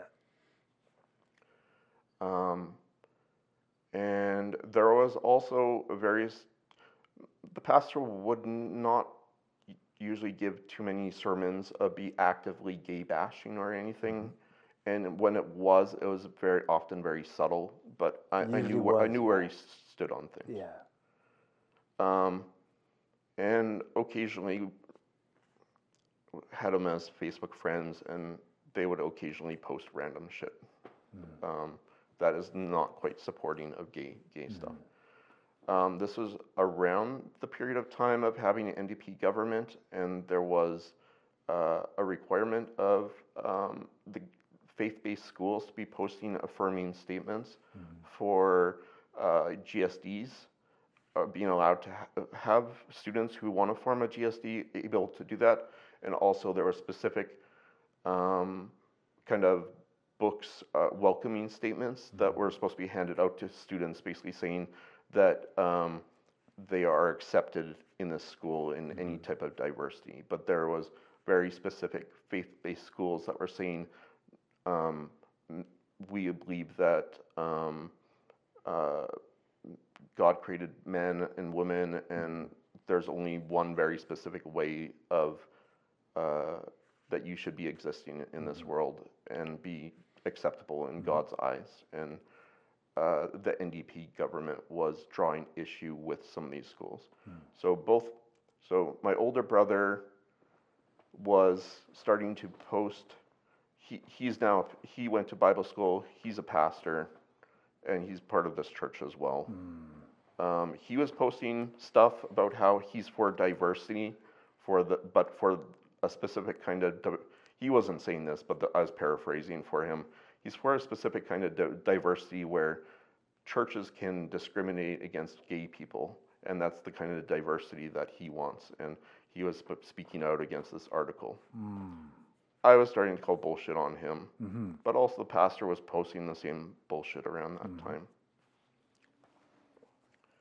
Um, so very much that is kind of the messaging I'm getting from my family, my church, um, also my um, I I would have bringing be bringing James around my husband to family like we, we always used to get together on Sundays Sundays as a as a family. Um, usually after church, me not going for a number of years, but we would still go after and hang out as a family. Um, but um, me and my brother were working at the same company um, at the time, and he came to me and said, Do you want to go for coffee after work? And he says to me during that coffee, um, so when, when we were going home one day on Sunday, one of his kids gave James a hug. And he said, I'm starting to see that my kids are very impressionable at this age. And um, I'm worried that they're going to interpret your relationship with James as being something that is a normal or acceptable thing. Jesus, man. I'm sorry, dude. Um, but it's it's it's kind of like um, he, he said, uh, well, uh, we're not coming to Christ, or no, we're not coming to Sunday dinners anymore, um, and as long as James is there, hmm. and then he would then later encourage me to come to events and to uh-huh. not bring James. Mm-hmm. In my mind, I'm like, how shitty of a fucking person do you have to actually be to utter those words to somebody and not understand the weight of what you're telling them? Mm-hmm. Um, and that, that just goes to speak to certain kind of beliefs, and mm-hmm. people can embody those beliefs in a way that they don't actually know what they're saying to people, mm-hmm. and, and they, they they're treating you as second class citizens, and they see your relationship with or his relationship mm-hmm. his, with his wife on a whole different level than my relationship with James, and it's like at, at That's what such point horseshit. Yeah. Sorry, sorry. at what level would it be like, yeah, you can come to a thing, just don't bring your wife? Like, is is that anything like would be a normal thing that you would say to a brother? No, I think we would notice that we would know there's something wrong if they said that. Yeah. Don't bring your wife. Well, let's talk about that. And it's like one thing if the, the wife is like batshit crazy, Mm-hmm. always causing problems, but that's not how things are. James is not like that. Also, we would be going out of our way. Like, I, I never kissed James in front of my parents or my family ever once.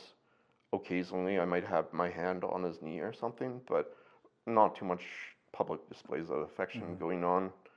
And um, if- Even that's kind of rotten if you think about it. and it always Right? rubbed me the wrong Yeah. way that I felt subconscious of Mm-hmm. of just like why am I having to navigate this? Yeah. Um, but it it just goes to speak to the way that there's the double standard that is Mm-hmm. there, and you don't really know know what's Mm-hmm. it's not talked about. So kind Yeah, of definitely not. Mm-hmm. It's definitely not talked about. Not addressed from that perspective of empathy or compassion. That's for sure. Mm-hmm.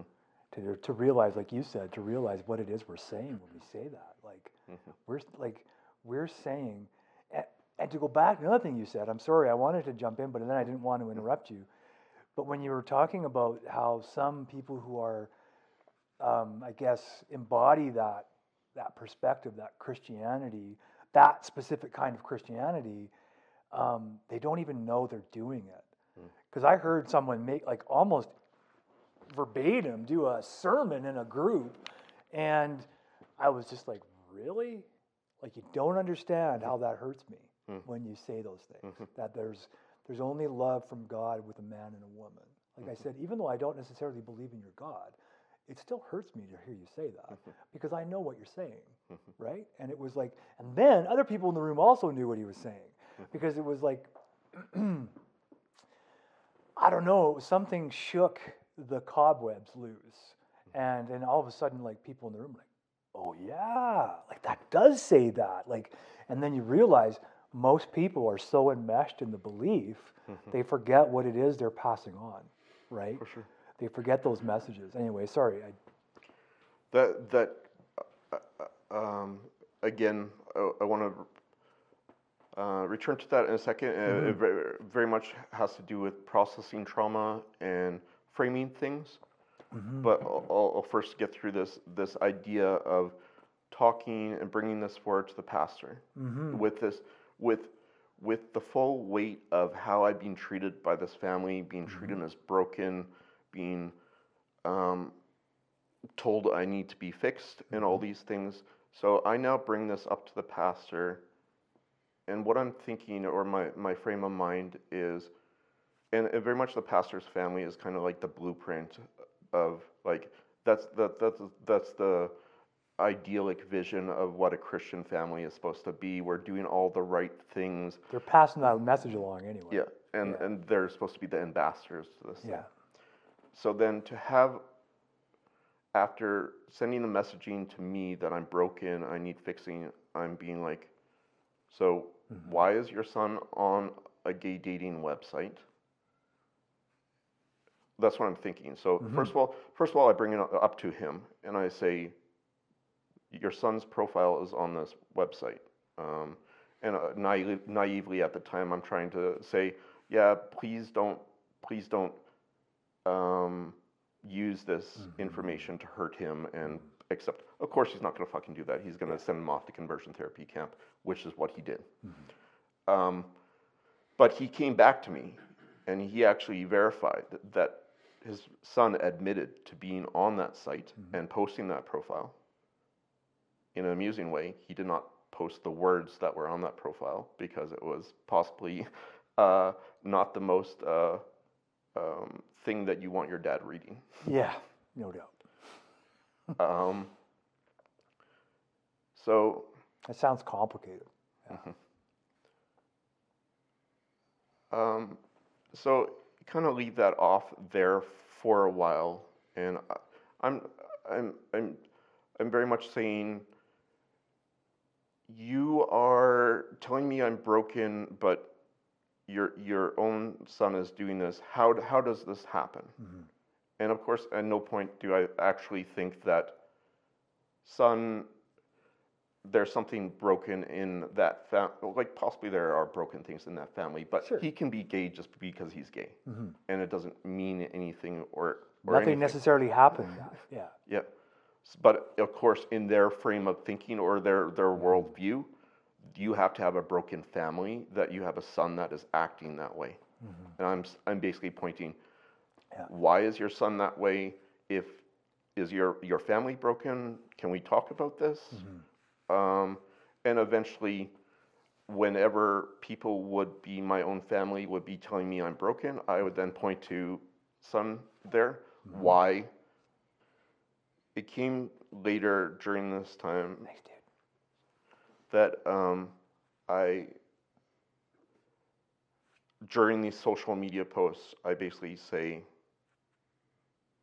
um, he deleted my posts and stuff when I started questioning him on the, on these things, and says, um, and and then I respond back to him in a message saying, "Your son is gay," mm-hmm. and then he comes back at me and says, how, how dare you say this about gay people? They're a protected minority group. You can't be going and accusing people mm. of being gay. Mm-hmm. And it makes no, no, no sense in what is actually going on here. And uh, really, I'm just promoting a conversation to be talking about these things and being able to accept myself at, the, at that time Yeah. And I would actually go on because I would be so shut down by my own family and the own church always brushing that on the, under the table. I actually created a website that very much spelt everything out, and I put that forward in a very public way. Um, and I- I actually had the police come to my door because the church had then um, said, I am harassing this person and I, I have the intention to hurt this person. Um, and if I didn't remove the website, I was going to be charged with criminal harassment. Um, and I took the, d- the website down for a little bit, and amusingly, this around kind of COVID time, pastor um, was broadcasting sermons on, on kind of Facebook, anyone could watch them. I go and watch the sermon, and he's very much doing a kind of a victory dance of God removing this website and um, very much um, God is the ultimate judge, and uh, we don't.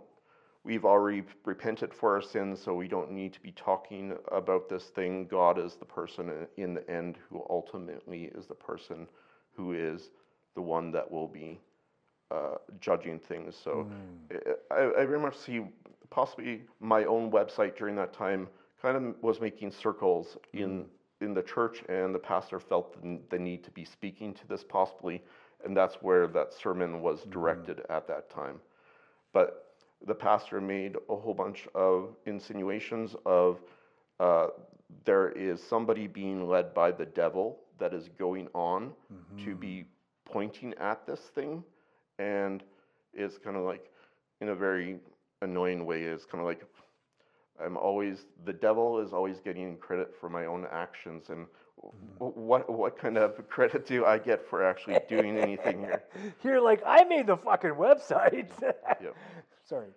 So I actually, I actually brought the website back up, mm-hmm. and then I spoke to all the different things in a sermon that are speaking to him addressing this website mm-hmm. on the very website that he thought that he got taken down by as a fault result of getting the police to come mm-hmm. pay me a visit and feeling like I also get my dad sending me email saying these people depend on their livelihoods or their reputation to be making a living mm-hmm. and you going and creating a website like this is threatening their livelihood and they're going to sue you into oblivion take down the website. That is kind of where my own family's at. Um, and over, over everything i stick to my my guns on everything and i continue doing what i'm doing just regardless. Um, I actually arranged a police or uh, a visit again with the, the same police that came to to uh, pay me a visit, and I said I wanted to know a result of what was going on with this investigation, um, and just to speak to some of their behavior showing up at my door, A- and it was very much uh, amusingly on the Calgary Police Twitter, they're talking about there's an in, increased incident of online harassment going on. It's very, it's very important that we know uh, when spreading online information that, that the information is factual. Oh, that was important at some point. I had no idea because you wouldn't know by the internet. um, and that you're not spreading misinformation about other people. Me going to the pastor and and very much telling him that I saw this profile and him coming back and verifying to me that this happened is him very much verifying that like why would he make up the story that his son is posting this mm-hmm. stuff if it if it didn't actually happen so he, mm-hmm. he verified to me Yeah. at that happened. So that is a, little bit bad on his part. I would have trouble this day if he didn't do that. I, mm-hmm. I couldn't say like there's no we, we don't know if he his son is actually gay or not to this day. I don't know that. Yeah. But we can still talk about that incident happening. And if God did happen to turn his gay son straight, that is something that praise Jesus. Like we get to that can be part of his story. That's where our he, evidence. he gets to go go around Mm-hmm. and and then uh, tell a story to other people about the power of God and how the power of God can help fix gay people. But that, out. that that's not what they're doing. Yeah. They're sweeping it under the table. They Mm-hmm. don't want to talk about that. And that it's like a blemish that they would rather pretend never happened. Well, it's easier that way than to change your whole theology, Mm-hmm. right? And that's what they'd have to do. They'd have to admit, first of all, they were fucking wrong, Yep. right? That they were ignorant, Mm-hmm. and that they were like malicious in a lot of ways. Then the churches won't do that. I mean, Jesus, they haven't even admitted they're malicious in terms of residential schools. Hmm. So there's no none of that stuff's coming anytime soon. Mm-hmm. Like the church is just going to be like, meh, fuck you guys. Like we got enough people that believe in us. We don't need your shit, right? Mm-hmm. Um, but yeah, what a what a nightmare, man. Mm-hmm. What a nightmare. And then you have the Gestapo showing up, right? Like mm-hmm. the, which reminds me that in North America, or probably most places in the world, if you arrest a preacher, like you're going straight to hell. I don't know if I told you, probably not, because we haven't really talked. But mm. back when, what was the name of that douchebag here in town that got arrested? The cops, like literally, they had video of them taking him in handcuffs. Hmm. I can't remember his name, but anyway, I got messages from my some of my friends down south hmm. who were like, "What's happening in Canada? My God, you're arresting preachers!" Hmm. And I was like, "That guy's a douchebag. like that guy is a hate monger. Like you have no idea. I mean." You can't hide these things forever now, right? Because people are coming out and letting us know who they are. For sure. Yeah, interesting.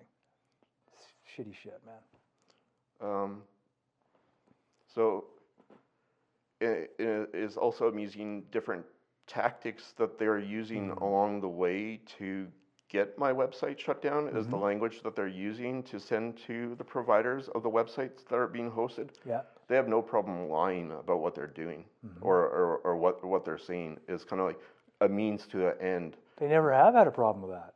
Mm. Right? Like, yeah. I, I always I always think that there should be like you are wanting to pretend like you're led by God mm-hmm. and you're doing these things.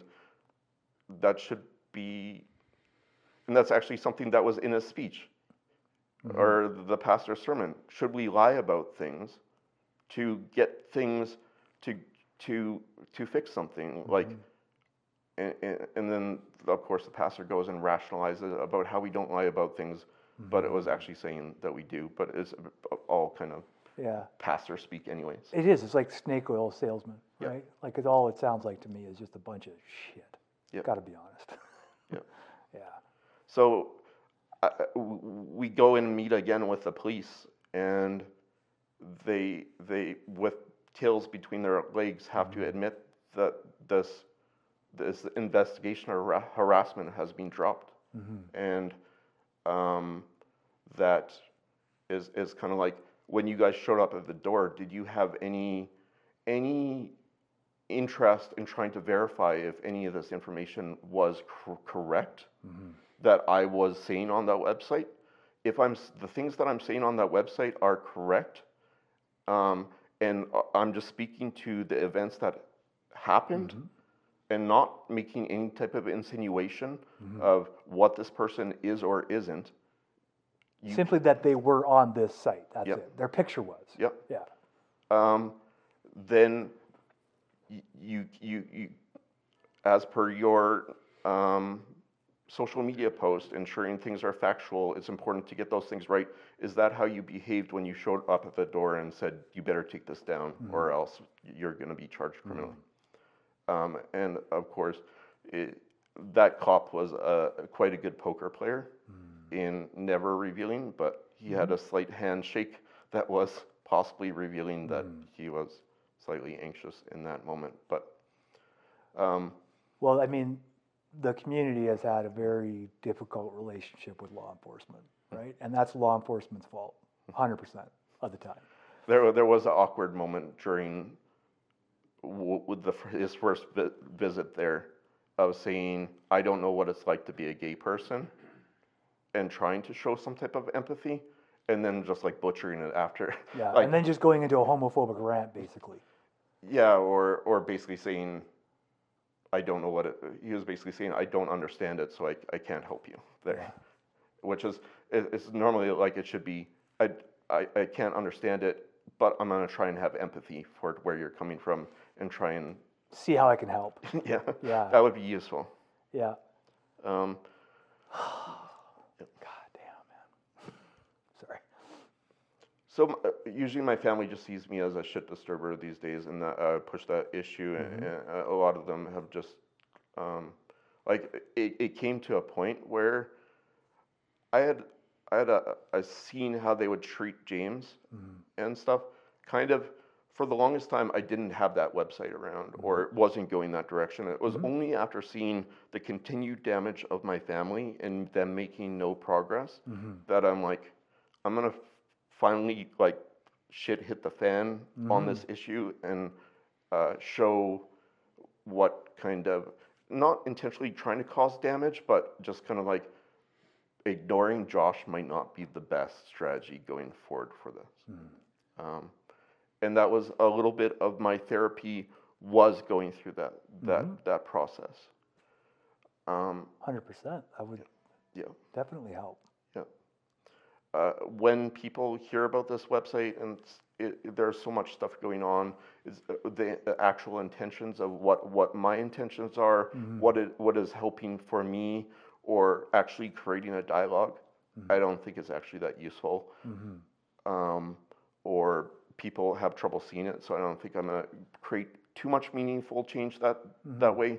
But I always, I did actually have one person from that used to go to this person's church many years ago write me and thank me for the website to mm-hmm. say, um, I, what you're seeing is not just yourself, and this this mm-hmm. person is a narcissist, and ma- many other things, and just went on to describe their experience. But there's also the idea that maybe there's a gay kid in that church mm-hmm. uh, that is growing up, and maybe this is just a, a ping on their radar that might help them recognize that there's another way of seeing the world mm-hmm. be, beyond the programming there. But it is a little bit of a 30, 35, 40 person incestuous mm-hmm. little church cult church there. That th- there's also how much meaningful change am I making in the world can be. Uh, n- there's better ways to be. Maybe, sen- may, for sure. Maybe mm-hmm. there are. May, you're, you're probably right. However, this this always this reminds me of any people or person who has mm-hmm. been persecuted for any amount of time by anyone will be fucking angry, mm-hmm. right? And so here's the thing about this is the same thing I'm learning about the indigenous like rights, the things that are lacking that we've taken away, like our governments have taken away. It's the same idea. How do we honestly expect people not to be angry? Hmm. like and, and then to have them be angry and then tell them to shut up right? Hmm. Like you don't have a right to that. You can't be angry. It's you have to understand when you push people for a long period of time they get angry. Mm-hmm. Now some of those people will stand up and be considered troublemakers right or whatever and that's fine because that's how we diminish that's how we minimize what they're doing. We call them troublemakers and all of a sudden they're not relevant. Mm-hmm. We call them terrorists and they're not relevant right? Mm-hmm. I mean that's what our government has called indigenous people in this country terrorists. God damn it, for standing up for themselves, right? Mm-hmm. And how do we, how could we possibly expect people not to be angry? And not to do things that express that anger in as healthy a way? I mean, obviously, we hope it's in a healthy way, okay? I am a reasonable person. I want it to be healthy mm-hmm. for e- everybody. It's not always possible. Okay, I'm also a realist. Sometimes people need to hear that they're fucking assholes. Mm-hmm. Sometimes they just need to hear that mm-hmm. because that might be the only thing that gets through that, like uh, we were talking about earlier, that that pocket of belief, that silo they live in, because they believe in this thing. Therefore, nobody has a right to be angry at us because look at us, we're loving, mm-hmm. right? Like I think it's bullshit. Hmm. I call bullshit because if you're going to make people angry, you better be goddamn ready for their anger For sure. right? Mm-hmm. It's, it's not okay for you to say, okay, we understand you're mad, mm-hmm. okay, but suck it up. That's all we've been doing is sucking it up. It's just, it never sits well with me when people who are angry get told to shut up, right? When, and don't get me wrong, none of us are really comfortable with people's anger. Part of the problem is because we've told people they shouldn't be angry. Mm-hmm. So none of us know how to like be in a room with people who are angry, right? We just get scared or we get um, quiet and, and all that kind of stuff. Mm-hmm. What we really need is to be shook up, mm-hmm. right?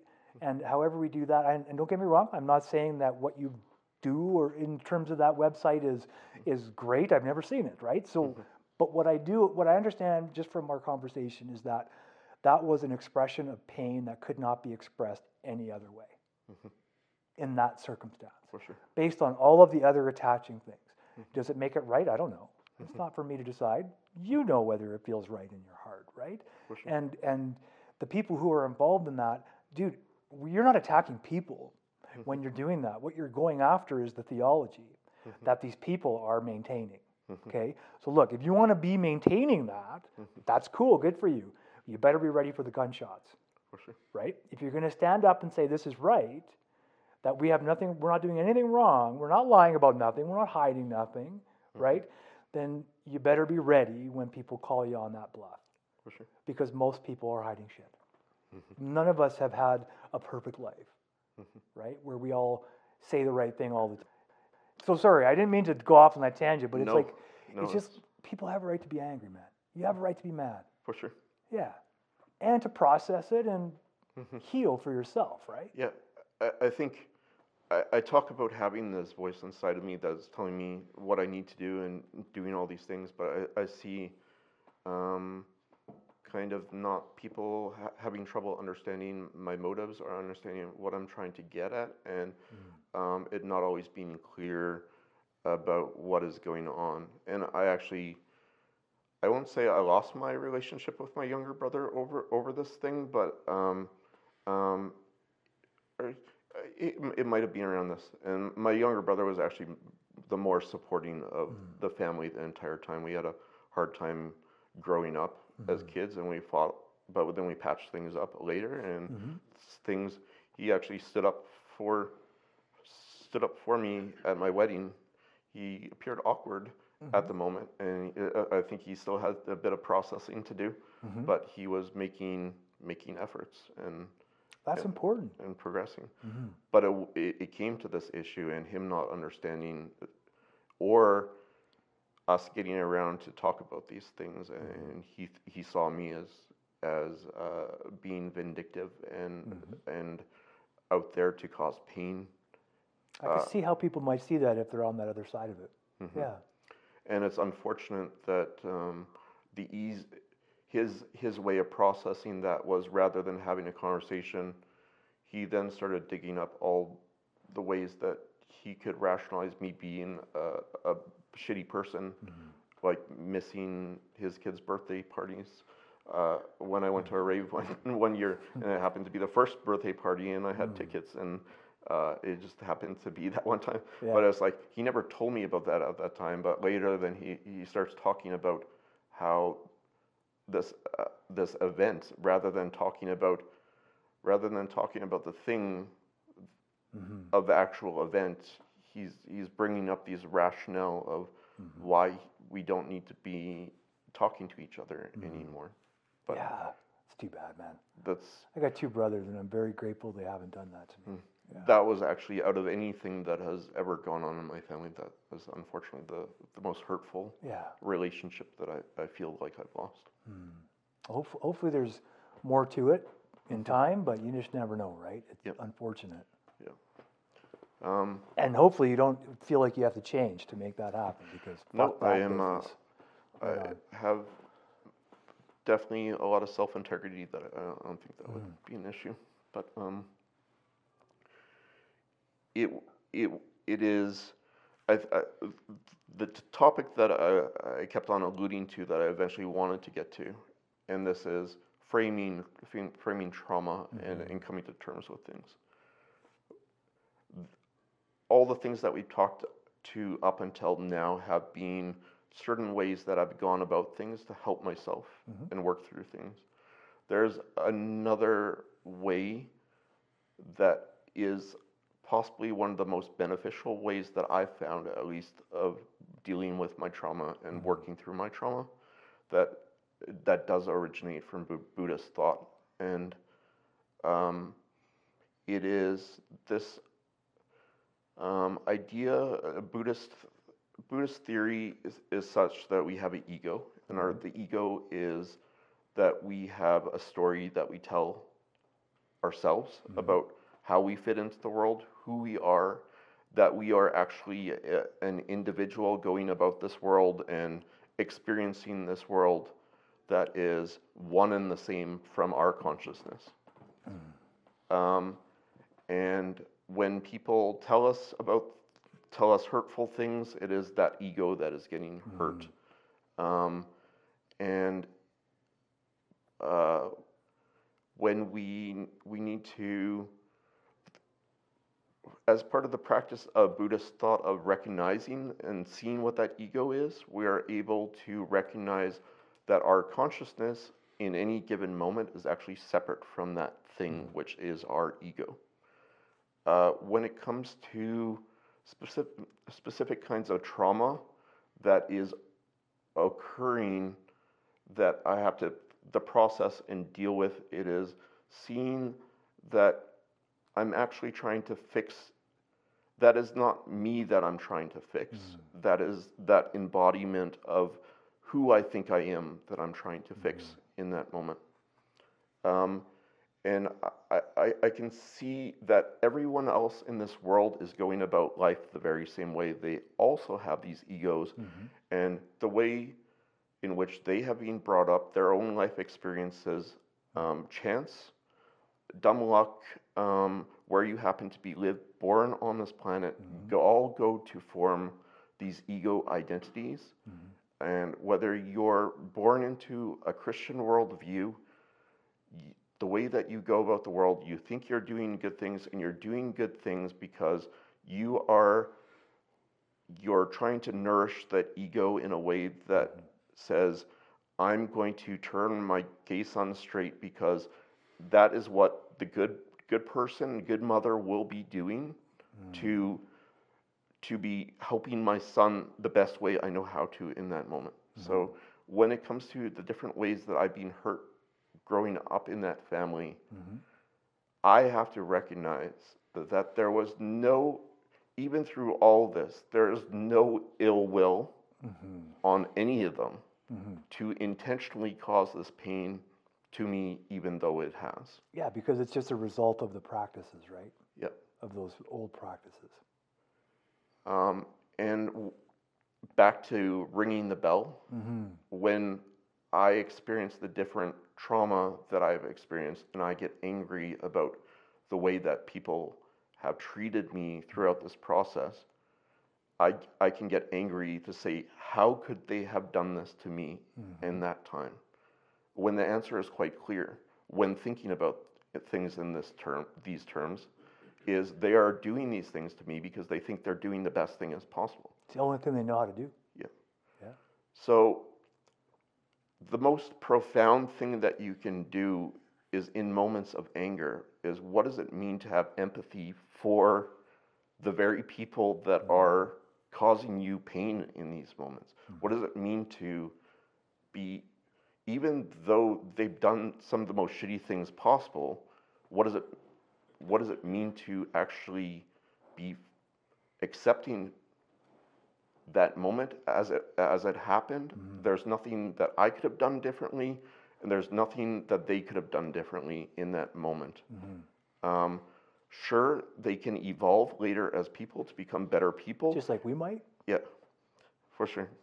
And recognize that the things that they did back then were not mm-hmm. good. But in terms of me framing that moment in time and that trauma in time, it is up to me to say, um, that is who they were. It's for me to have empathy, to have, uh, it is actually very sad that they are living their lives in that way, thinking that is a good way to for them to be going about life, and they will be missing out on all the joys and insight into a life that is more uh, conscientious of other people hmm. around them, not causing damage to other people around them, hmm. and I can only by having empathy for who they are and recognizing that is what they are, I can then take away the sting of of recognizing them being specifically malicious to me in that moment, hmm. to saying they could do no better and that's what they are, mm-hmm. and then I can no longer think about the, that situation in terms of feeling like I'm I, I'm being hard done by in that moment and being picked on in mm-hmm. that moment. And it allows me to no longer ring the bell in, the, in that way. Mm-hmm. And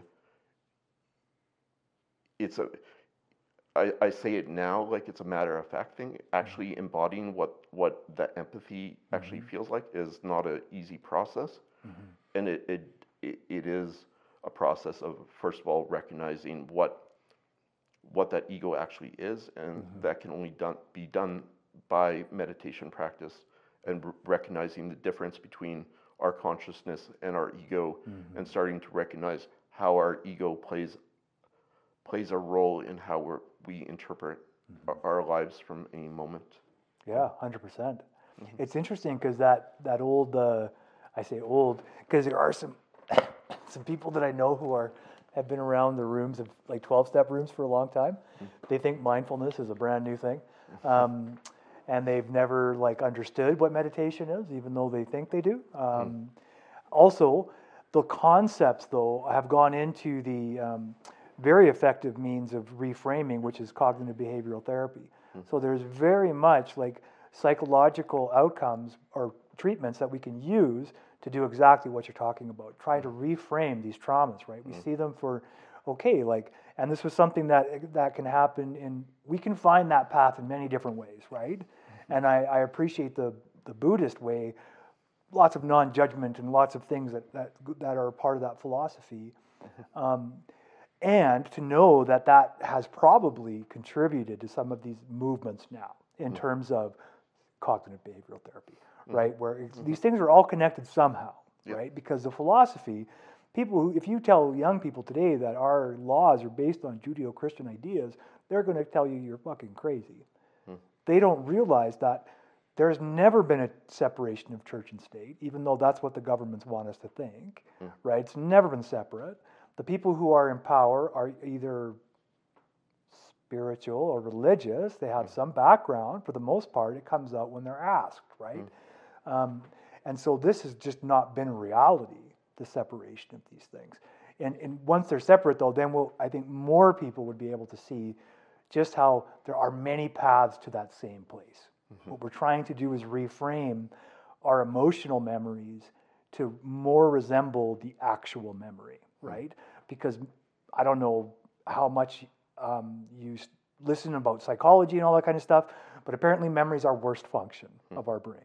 So if that's the truth, which I believe it is, because I know mine's terrible, hmm. but I also know that emotion gets in the way mm-hmm. of remembering the facts, For sure. right? Because we remember how we feel, you mm-hmm. know, and that I think where that Buddhist philosophy of reframing just comes in so um, handy For sure. right?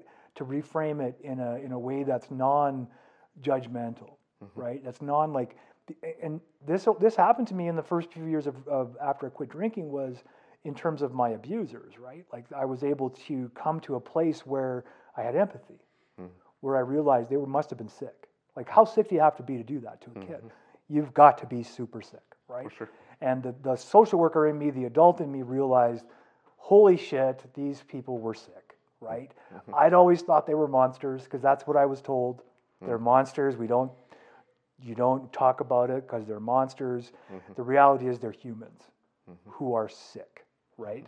Who are sick in ways that we don't understand, right? And and so that even that kind of empathy doesn't mean I was okay with what they did, but that's not the process. The process isn't to convince yourself you're fine. the process is to convince yourself of the truth. For sure. And it may kick your ass first. Because sometimes the truth needs to do that, right? Um, yeah, I just think it's fascinating how many different pathways to that reframing that we can take, right? And for me, meditation is part of that, like 100%. percent Um, we just started this group again two weeks ago. Every week we meet and do a meditation. We did it every Thursday night. And uh, it has absolutely reconnected to that reframing process, right? Mm-hmm. Even though I'm going through these fucking withdrawals with these meds, it's like that still works to a certain extent, right? It mm-hmm. doesn't change everything. Like mm-hmm. me being antsy and asking about the lights and like bugging Darcy, that's totally my brain, right? Like, I mean, I'm always bugging him, but this is just a new, I'm just noticing it as we're going. I'm just like, oh my God, like, mm. I am seeing him do this and I don't always see it happen because it's not, yeah, it's, it's so raw, right? Anyway, back, back to your story. I'm sorry. No, I, I, think we're almost full circle. And I think we, yeah, it feels like that, eh? and, and and really coming to that reframing I, I, I think I talk about sometimes having certain things that I was born with that have guided me.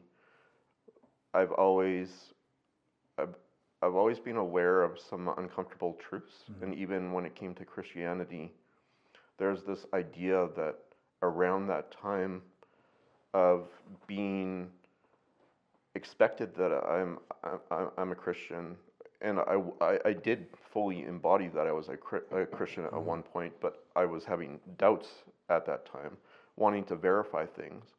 But it it done does get to a point where you have to question whether everything your parents have told you and everything you knew this entire life mm-hmm. have possibly been a lie. Mm-hmm. There's a certain amount of pain in that where it's not an easy process to uh, take the truth as it as it is. Mm-hmm. and I've always been one that somehow I run towards the uncomfortable thing, and that mm. has been the thing that has uh, guided me to greener pastures is by running towards the painful thing because Yeah. you're you're having to deal with your emotions and what you're feeling rather than burying it or um, and even though there has been substance abu- abuse in my past uh, eventually i get to the place where i'm still dealing with the pain rather than running away from it. Hmm um, and even even though uh, there are many many many paths to getting to a, a place that is good. And things with the website or telling my fr- my friends and my parents about being gay. That is part of the path to getting to a good place. But then it's kind of like what does it mean to be attacking this from a multi multi-pronged approach? And that is the buddhist frame uh, way of reframing things and looking at people as part of the journey as well of, of being a healthy person. And you bring those all together and hopefully and not hopefully you do end up at a good place in, the, in the end because you've done the work and you've you've gotten Yeah, and whether it's a good place like that other people see as a good place or just a good place for you, right? Hmm. Like that you feel content, maybe whole, maybe a I'd little say more whole. objectively it is a good place because you're not actively causing Pain. Mm-hmm. harm in, in, in acting out in various ways and you are you have accepted yourself as who you are That's what I'm getting at right there. Yeah.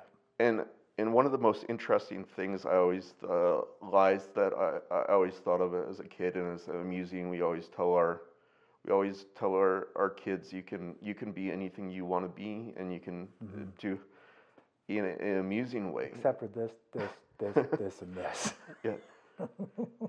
In, in an amusing way I, I, I, I find that life is actually learning about who you are and mm-hmm. accepting who you are. And you have certain strengths that you are born with that mm-hmm. are, are are talents that and you get to discover that thing you get to embrace that thing. Mm-hmm. If you're there there's kind of like different periods where you can move towards things that you're not good at and you will be only so good as improving on that thing mm-hmm. as you're humanly available to be but you're not ever going to be amazingly excellent at mm-hmm. that thing as somebody who had that talent to be that thing. Mm-hmm. When it comes to being your your um, your sexual identity. I didn't choose to like burly math teachers. Mm-hmm. That that is just my programming. You discovered it. Yeah. So it's, it's kind of like people are are telling you and trying to tell you that you are a broken person because of that thing. Mm-hmm. But that thing is who you are. And as long as you're running away from who you are, or people are telling you that you should be wha- whatever you want to be, like if your body's telling you that everything's telling you that you're a certain way, embrace that thing, and that is where peace is. Is to to to move into who you are. Yeah. Yep. I agree, hundred percent. And it's uh, it's interesting you talk about uh, bringing James around the family was tough. That's something that I've thought about now for the first time in my life was bringing a man around my family, right? And because I actually dated a man for the first time in my life eh, this past summer, and it was amazing for me, right? Like an amazing discovery. Again, it was not so much as um, I knew this was going to happen. It, I had no idea, like to be mm-hmm. honest, no clue that I would connect in such a very intimate way mm-hmm. with a man in that way. And it was beautiful, right? And it felt mm-hmm. beautiful, like I felt beautiful. And it was like I was finally being myself.